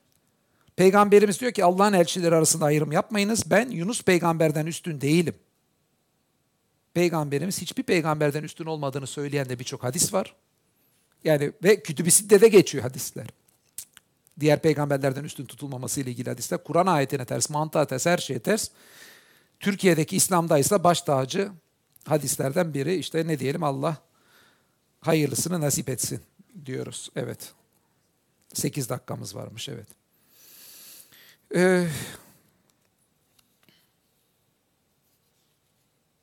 İbn Mace'den bir hadis. Kur'an hüzünle nazil oldu. Onu okurken ağlayınız. Ağlayamıyorsanız ağlar gibi okuyunuz. E zaten sorunlardan birisi burası oluyor. Yani Kur'an coşkuyu ver kitabı sanıyorlar. Hani coşkuyu verecek Kur'an. Ağlayacaksın. Ondan sonra iyi ağlamak güzel. Gerçekten bir insan Allah rızası duygulanıp ağlamasına şapka çıkarılır. Ama e, Kur'an coşkuyu ver kitabı değil. Coşkuyu da verir Kur'an. Duygusallandırır da. Ama aynı zamanda hayata rehber olsun diye gelmiş kitap. Yani hükümleri anlayacaksın, Allah'ın varlığını anlayacaksın. Mesela biz şu anda konuşuyorsak Kur'an'ın ifadesine göre şu anda Allah bizi duyuyor. Değil mi? İki kişi konuşsa üçüncüsü Allah, üç kişi konuşsa dördüncüsü Allah. Bundan çok daha fazla olsa da yine Allah orada. İşte mesela o itikatta şu anda konuştuğumuzu Allah'ın duyduğunu bilerek buradayız. Veyahut da namaz vakti geliyor, namazın kılınması gerektiğini biliyoruz. İşte Kur'an'da okuyoruz. Veyahut da işte paparazilik yapıp başkasının gizlisini öğrenen varsa işte Hucurat suresinde bunu yapmaması geçiyor. Bir sürü şeyi Kur'an'dan öğreniyor. Yani Kur'an imanından, ahlaki ilkesinden, ibadetinden işte domuz etini yemeyeceksin, kaçınacaksına kadar. Yani haramdan kaçınmasına kadar her şeyi öğreten kitap. Ama dini öğrenmeyi bazı şeylerin ağzından çıkanları sen tabi ol. İlmal kitapları ve şeyhler İslam'ı İslam'ı yapmak isteyenler dini sen git ilmallerden öğren. Kur'an okuma hatta hadis de okuma diyorlar. Hadisten de hüküm çıkarmak tehlikeli. İlmallerden dini öğren diyorlar. Ya şeyh efendi bir şey efendinin ağzından çıkanı ya ilmalle tabi etmek isteyenler insanları. Kur'an okursan da ne yapacaksın? Ağla. Beceremiyorsan da ağlıyormuş gibi yap e, diyorlar. Yani işte artık ne deneyeceğini bilemiyorum. Rejimle ilgili şeylere e, Garanik kıssası onları da çok işledik. Evet. Daha artık Şimdi yani o kadar çok var ki işte peygamberin tükürüğünü kapışma. Bir arkadaş da var televizyonda bunun nasıl ballandığı anlatıyor. Adam yani o kadar üzgün ki tükürük kapışamadığı için. Ama bir bakıyorsun işte o e, tükürük kapışmayla ilgili işte bu arada Ahmet bin Hanbel Müsnet'te geçiyor. Olay şöyle. Birisi Hudeybiye'den ayrılıp Kureyşlerin yanına döndü ve onlara şöyle dedi. Ey kavmim Allah'a yemin olsun ki ben birçok krala, Kayser'e, Kisra'ya, Necaşi'ye elçi olarak gittim. Vallahi ben Muhammed'in ashabının ona gösterdikleri hürmeti onların hiçbir adamlarında görmedim. Maşallah tek peygamberimize hürmet elbette ki gösterilmesi lazım. Ama şimdi bak hürmetten ne anlamış? Vallahi Muhammed'in ashabı o ağzından bir şey tükürdüğü vakit Yere düşmeden elleriyle onu havada yakalıyor. Teberrüken bunu yüzlerine ve bedenlerine sürüyorlar. Bir şey emrettiği zaman derhal onu yerine getirmeye çalışıyorlar. Abdest aldığında abdest suyunu almak için birbirleri yarışıyorlar. Saçlarından bir şey düşse onu almaya koşuyorlar. Şimdi yani peygamberin e, sevgisinden, peygambere itibadan anlayan bu. Ya ben kendi adıma peygamberimizin kendi tükürüğünü kapıştırdığını, saçlarını kapıştırdığını hiç sanmıyorum. Yani benim aklımdaki peygamber algısı en azından bunları yapanın kafasına bir şey yani en azından bir oklavayla vurur veyahut da en azından yapmayın diyecek bir peygamber. Ama bunların makbul gördüğü peygamber işte bir yerde tükürüğünü kapıştıran bir peygamber algısı yapıyorlar. Bir de şöyle bir şey var yani bu numarayı yerseniz ki bu numarayı yiyen çok. Biz diyoruz ki bu hadisleri reddetmek peygamber sevgisidir. Peygamberi iftiralardan koruyoruz. Ya adam nasıl bir peygamber anlatıyor? Şimdi ona bak. Tükürüğünü kapıştırtan bir peygamber. Ondan sonra. İdrarını ve kanını içenler olmuş. Peygamber onlara sen cehennemden kurtuldun demiş. Böyle bir peygamber. Diğer taraftan cinsel hayatı anlatılan cinsel bir süpermen olan peygamber. Yani millet işi gücü bıraktı. Peygamberin cinsel hayatını gözledi. O aktarılıyor. O deve idrarı hadisinin devamında o idrar meselesine girmiyorum. Orada kısım ayrı. Ama hadisin devamında peygamber birilerinin gözlerini oyduruyor, çöllerde bıraktırıyor. Çöllerde taşları yalayarak ölüyorlar. Millete işkence yapan bir peygamber. Diğer taraftan e, önünden geçen çocuğu beddua ile kötürüm yapan bir peygamber. Ve böyle bir peygamber anlatıyorlar. Biz diyoruz ki kardeşim peygamberimizi Kur'an alemlere rahmet olduğunu söylüyor. Artı sen onlara yumuşak davrandın. Sen onlara kaba sert olsaydın etrafından dağılır giderlerdi diyor. Yani etrafındaki insanlara yumuşak davrandı bir Kur'an'ı ifade olarak geçiyor. Ya etrafındaki insanlara yumuşak davranan bir insan gidip de önünden çocuk geçti diye o çocuğu bedduayla kötürüm yapması mümkün mü? Ya bunu mucize diye anlatan adamın kitaplarını al, ne yaparsan yap yani sonra. Bu mucize diye anlatmak hangi akıl? Bizim yani bizim Türkiye'deki kitaplara bakmayın. Bunlar zaten şey Delail-i Nübüvve kitaplarından geliyor.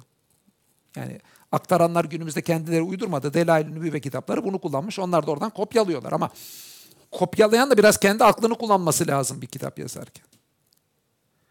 Şimdi bunu anlatanlar peygamberi işkenceci gibi gösteren adamlar peygamber seviyor. Bunu reddeden biz peygamberi sevmiyormuşuz veya peygamberi inkar ediyormuşuz. Bu numarayı yiyen adam etraf dolu. Şimdi hadis inkarcısı diye başlıyor bize. Bir sonra hadiste peygamber kelimesinin yerini değiştiriyor da ki peygamber inkarcısı. Hepiniz duyuyorsunuz buna söylediğim bu ifadelerin kullanıldığını duymayanınız yok tahminim. Adamın ama kabul etti. Peygamber inkarcısı olmamak için ne yapacaksın? işte tükürüğünü kapıştırtan, çocukları kötürüm yapan, cinsel hayatı anlatılan bir peygamber yani olacak. O zaman ne olacak? Çok peygamberi seviyoruz. Olacağız değil mi? Yani bu anlatılan e, manzaraya göre.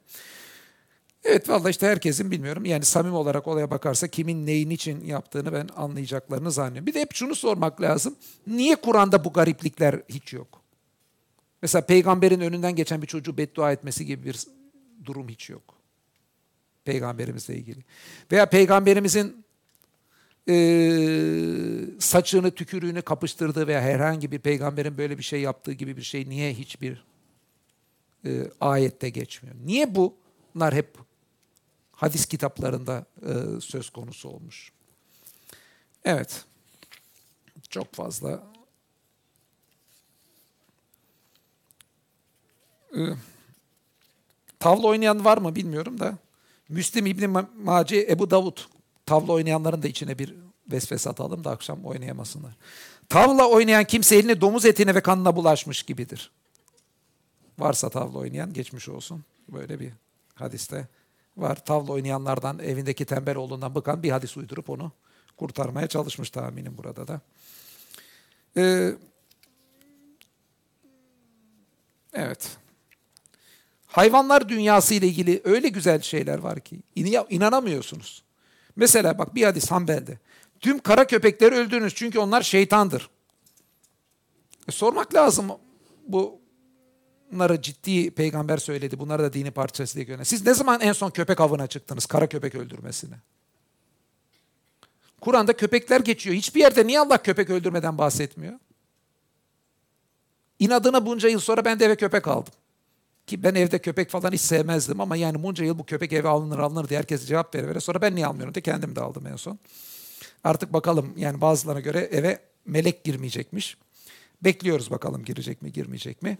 Malik diyor ki burada İmam Malik, Malik mezhebinin kurusu yani köpekler e, var diye melekler bir yere gitmiyorsa yeryüzüne de hiç inmemeleri gerekirdi diye onlara aslında gayet güzel cevap vermiş. Hayvanlar alemiyle ilgili başka bir uydurma. Hanbel'den geliyor. Deve şeytandan yaratıldı. Kur'an ne diyor? Devenin nasıl yaratıldığına bakmazlar mı? Ya Kur'an deveye bak diyor. Şu, bakarsan Allah'ın bir ayeti. Öbürü diyor ki şeytandan yaratıldı. Bir canlının diğer canlıdan evrimleşmesinde sorun var. Çekirge balığın hapşırığından deve şeytandan yer aldı diye de müthiş bir bilimsel literatür var. Yani bunu da tabii artık nereye koymamız lazım. Yani aslında anlatılan dinle ilgili öyle uydurmalar var ki mesela adamlar şey uydurmuş. Şimdi kimse de tam bunu uygulamıyor. Yani tam uygulasalar ha, kertenkelenin işte öldürülmesi falanı ya şimdi kertenkele etrafta olmadığı için onu söylerler. Bazı şeyleri ortaya çıkıp da söyleyemiyorlar. Yani söyleseler e, yakınlarının bile uygulaması çok zor. Mesela basit bir örnek vereyim bununla ilgili. E, yine Kur'an'da olmayan bir uydurma erkeklerin baldırını örtmesi gerektiği gibi bir şey. Kur'an'da erkeğin avret yeri dizle göbek arasıdır diye bir şey yok. Avret yeri neyse bellidir. Avret yeri orasıdır. Ama biliyorsunuz ben de gençliğimde ne yazık ki bu hadislere tuttum. Benim gençliğimde de böyle uzun şortlar yoktu. Gittik kotları motları kesip dizle göbek arasını tutturacağız diye denize girdik yani. Biz de o haşemalarla denize girmedik değil. Girdik. Neyse ondan sonra uzun şortlar bir araya çıktı da modadır falan diye biraz kurtarmıştık. Onlarla idare ediyorduk. Neyse sonra bunun uydurma olduğunun kanaatine varıp yine basketbol şortuna geri döndüm. En çok sevdiğim şeylerden biri de o şortları giymek hala. Yaz dönemi gelsin de parmak arası terlikle ona döneyim diye şey yapıyorum. Tabii her o şortu giydiğimde de arada birileri hocam dizler gözüküyor şort caiz mi diyorlar. Buna ben caiz diyorum rahat olacağım. Zaten caiz olduğunu göstermek için şortu gittikçe biraz daha da kısaltacağım diyorum. Artık böyle e, cevap veriyoruz. Yani direkt basketbol şortunu artık futbol şortuna doğru e, kaydırmak yoluna gidiyorum caiz olduğunu göstermek. Ama şimdi mesela çoğunluğa göre Türkiye'deki de Hanefi dizle göbek arasını örtmek diye bir şey uydurmuşlar. Yani Kur'an'da olmayan. Aslında hadise baksan ikisi de var. Dizle göbek arası örtülür diyen hadis de var ama peygamberin baldırının gözüktüğünle ilgili hadis de var. Ya peygamber haram olan bir şey yapabilir mi? Yanına işte Ebu Bekir geldi, Ömer geldi, Osman geldi, şunu da örttü, şunu da örtme diyor. Ya yani sonuçta haramsa kimsenin yanında açmaz baldırını peygamber. Peygamberin baldırının açık olduğununla ilgili hadis var. Peygamber haram olanı yapmaz. Demek ki baldır göz gibi. Yani sırf hadisten hareket etsen de olabileceğini söyleyecek bir şey var ama tabii öbür hadisi almışlar, kullanmışlar. Malik mezhebinde Caferilerde bildiğim kadarıyla futbolcu şortu da oluyor. Yani benim şortlar onlara göre oluyor. Ama geri kalanında dizle göbek arası haşemalarla hareket etmesi. Fakat iş orada bitmiyor. Asıl sorunlardan birine söylenemeyen. Ya bu zatlara göre şimdi futbol maçına çıkanların baldır gözüküyor. E, erkeğin avret yeri baldır. O zaman ne oluyor? Futbol maçı seyretmek haram. Şimdi bunu söylemiyorlar ama baktığımız zaman Türkiye'de düşün yani bu en gelenekçi grupların çoğu bile hepsi futbol maçı hastası. Aslında samimi bir şekilde olsa futbol maçı seyretmenin de haram olduğunu ifade etmeleri lazım. Ama hiç duydunuz mu böyle bir şey söyleyen? Duydun mu hocam? Duydun, iyi. Duyan başka kim var futbol maçı seyredilmez, baldır olmaz diye? Evet, televizyona haram diyen. Hocam eskiden benim tanıdığım var öyle televizyona haram diyenler. Şu anda televizyon istasyonu kurdular. Onları tebrik ediyorum birkaç tane kanal. Yani çok tutarlı dini inançlarında çok tutarlı olduklarını gösterdiler. Yani anlattıkları şeyler bir uygulanabilecek şeyler değil. İkisi işlerine gelmedi mi de bunların ne kadar uydurmalara sarıldığı da e, belli bence bu davranışlarıyla. E, sırf bu değil. Mesela müzik konusu da böyle. Ehli sünnet ittifak etmiyor müziğin haram olduğunda ehli hadis. Müzik haramdır diyen var, haram değildir diyen var. Mesela Gazali bile bu müziğe haram diyenler onlar Allah'ın kuşların ötüşüne bile düşmandırlar diyor.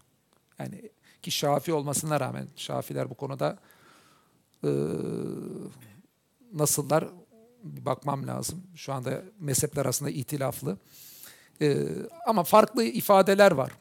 E, onu net hatırlıyorum yani tüm mezhepler arasında. Ama çoğunluk görüş müzik aletlerinin haram olduğu yönünde. Ağırlıklı görüş yani böyle bir azınlık görüş falan değil. Şimdi bunu yıllarca savunmuş olan birçok kimse kendi kurdukları televizyonlarda falan hep fonlarda fon, fonlarında müzik var. Çalgı aletlerinden oluşan müzik var. E kardeşim çalgı aleti haramsa senin dizin oynatıyorsun, reklam alıyorsun televizyonuna. Bunun fonunda nasıl müzik var? Yani bu fonda müzik olması gibi, futbol gibi meseleler gelince yıllarca savunanlar, işte veya televizyon haramdır diyenler hiçbiri kendi dediklerini de uygulamıyorlar. Hani bir ayet var ya Hristiyanlarla ilgili. Yani onlar ruhbanlığı uydurdular Allah onlara gerekli kılmadı ama onun da gereklerini yerine getirmediler. Hani bir noktada ona benziyorlar. Ne kadar Allah rızası için uydurdular bilmiyorum tabii onu. Allah rızası için onların uydurduğunu söyleniyor. Ama kendi uydurduklarına da uymadıkları bir dönem var. E niye? Çünkü zaten uygulanamayacak bir şey. Ee, yani anlattıkları, sundukları din. Ama haşa Allah'ın dini öyle anlatılamayacak, yani uygulanamayacak bir din değil. Son bir tane söyleyip bitireyim. Bunu demin söylemiştim ama bu çok enteresan hadis. Pek gündeme de get- gelmedi. Ebu Davud'da geçiyor. Diyor ki gemiye binmek günah mı? mı ile ilgili bir e, başlıkta bunu sunabiliriz. Peygamberimiz buyurdular ki hac veya umre veya Allah yoluna cihat maksatları dışında gemiye binme. Yani hacca ve ümreye gidiyorsanız gemiye binebilirsiniz veya cihat varsa. Ama İstanbul, Beşiktaş'tan Üsküdar'a vapurla geçen var mı? Bir kişi mi geçiyor? Hadisi uygulayan çok maşallah. Gördüğüm kadarıyla kimse vapura binmiyor. E arkadaşlar haberiniz olsun. Ebu Davud'da böyle bir şey geçiyor. Eğer ki hadisleri e, den bir din oluşturmaya çalışıyor. Bunu peygamberimizin söylediğini zannediyorsanız o zaman bilmememiz gerekiyor. Ama Kur'an ayeti ne diyor? Ve size bineceğimiz gemiler ve hayvanlar var etmiştir. Yani gemileri binilecek bir şey olarak Kur'an söylüyor. Allah'ın ayetleri olduğunu söylüyor geminin. Yani Kur'an gemileri ve hayvanları insanların binmesi için var ettiğini Allah'ın söylerken sen şu şu olay dışında gemiye binemezsin demek nedir? Kur'an'la savaşan bir hadis e, rivayet etmektir. Ha, bunları yaptığınızda ne olur?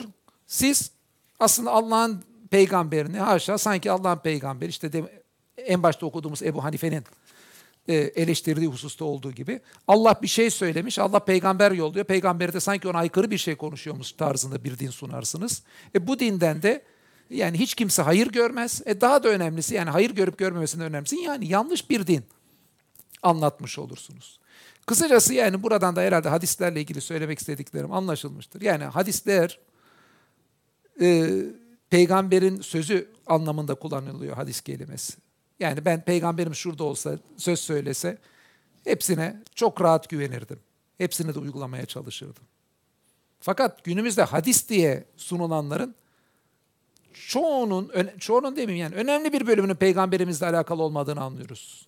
Bunların içinde bu yüzden Kur'an'a, akla, mantığa, ters artı kendi çelişkisi olanların ayıklanması, kalanlarının da İslam tarihinde bir bilgi kaynağı olarak değerlendirilmesi lazım. Ama hiçbir şekilde Kur'an'da olmayan bir farz veya haramın kaynağı olarak değerlendirilmemeleri lazım. Diyorum hepinize beni dinlediğiniz için, biraz da fazla uzadığı için, e, sabrınızdan da yitirmediğiniz için teşekkür ediyorum. Allah'a emanet olun.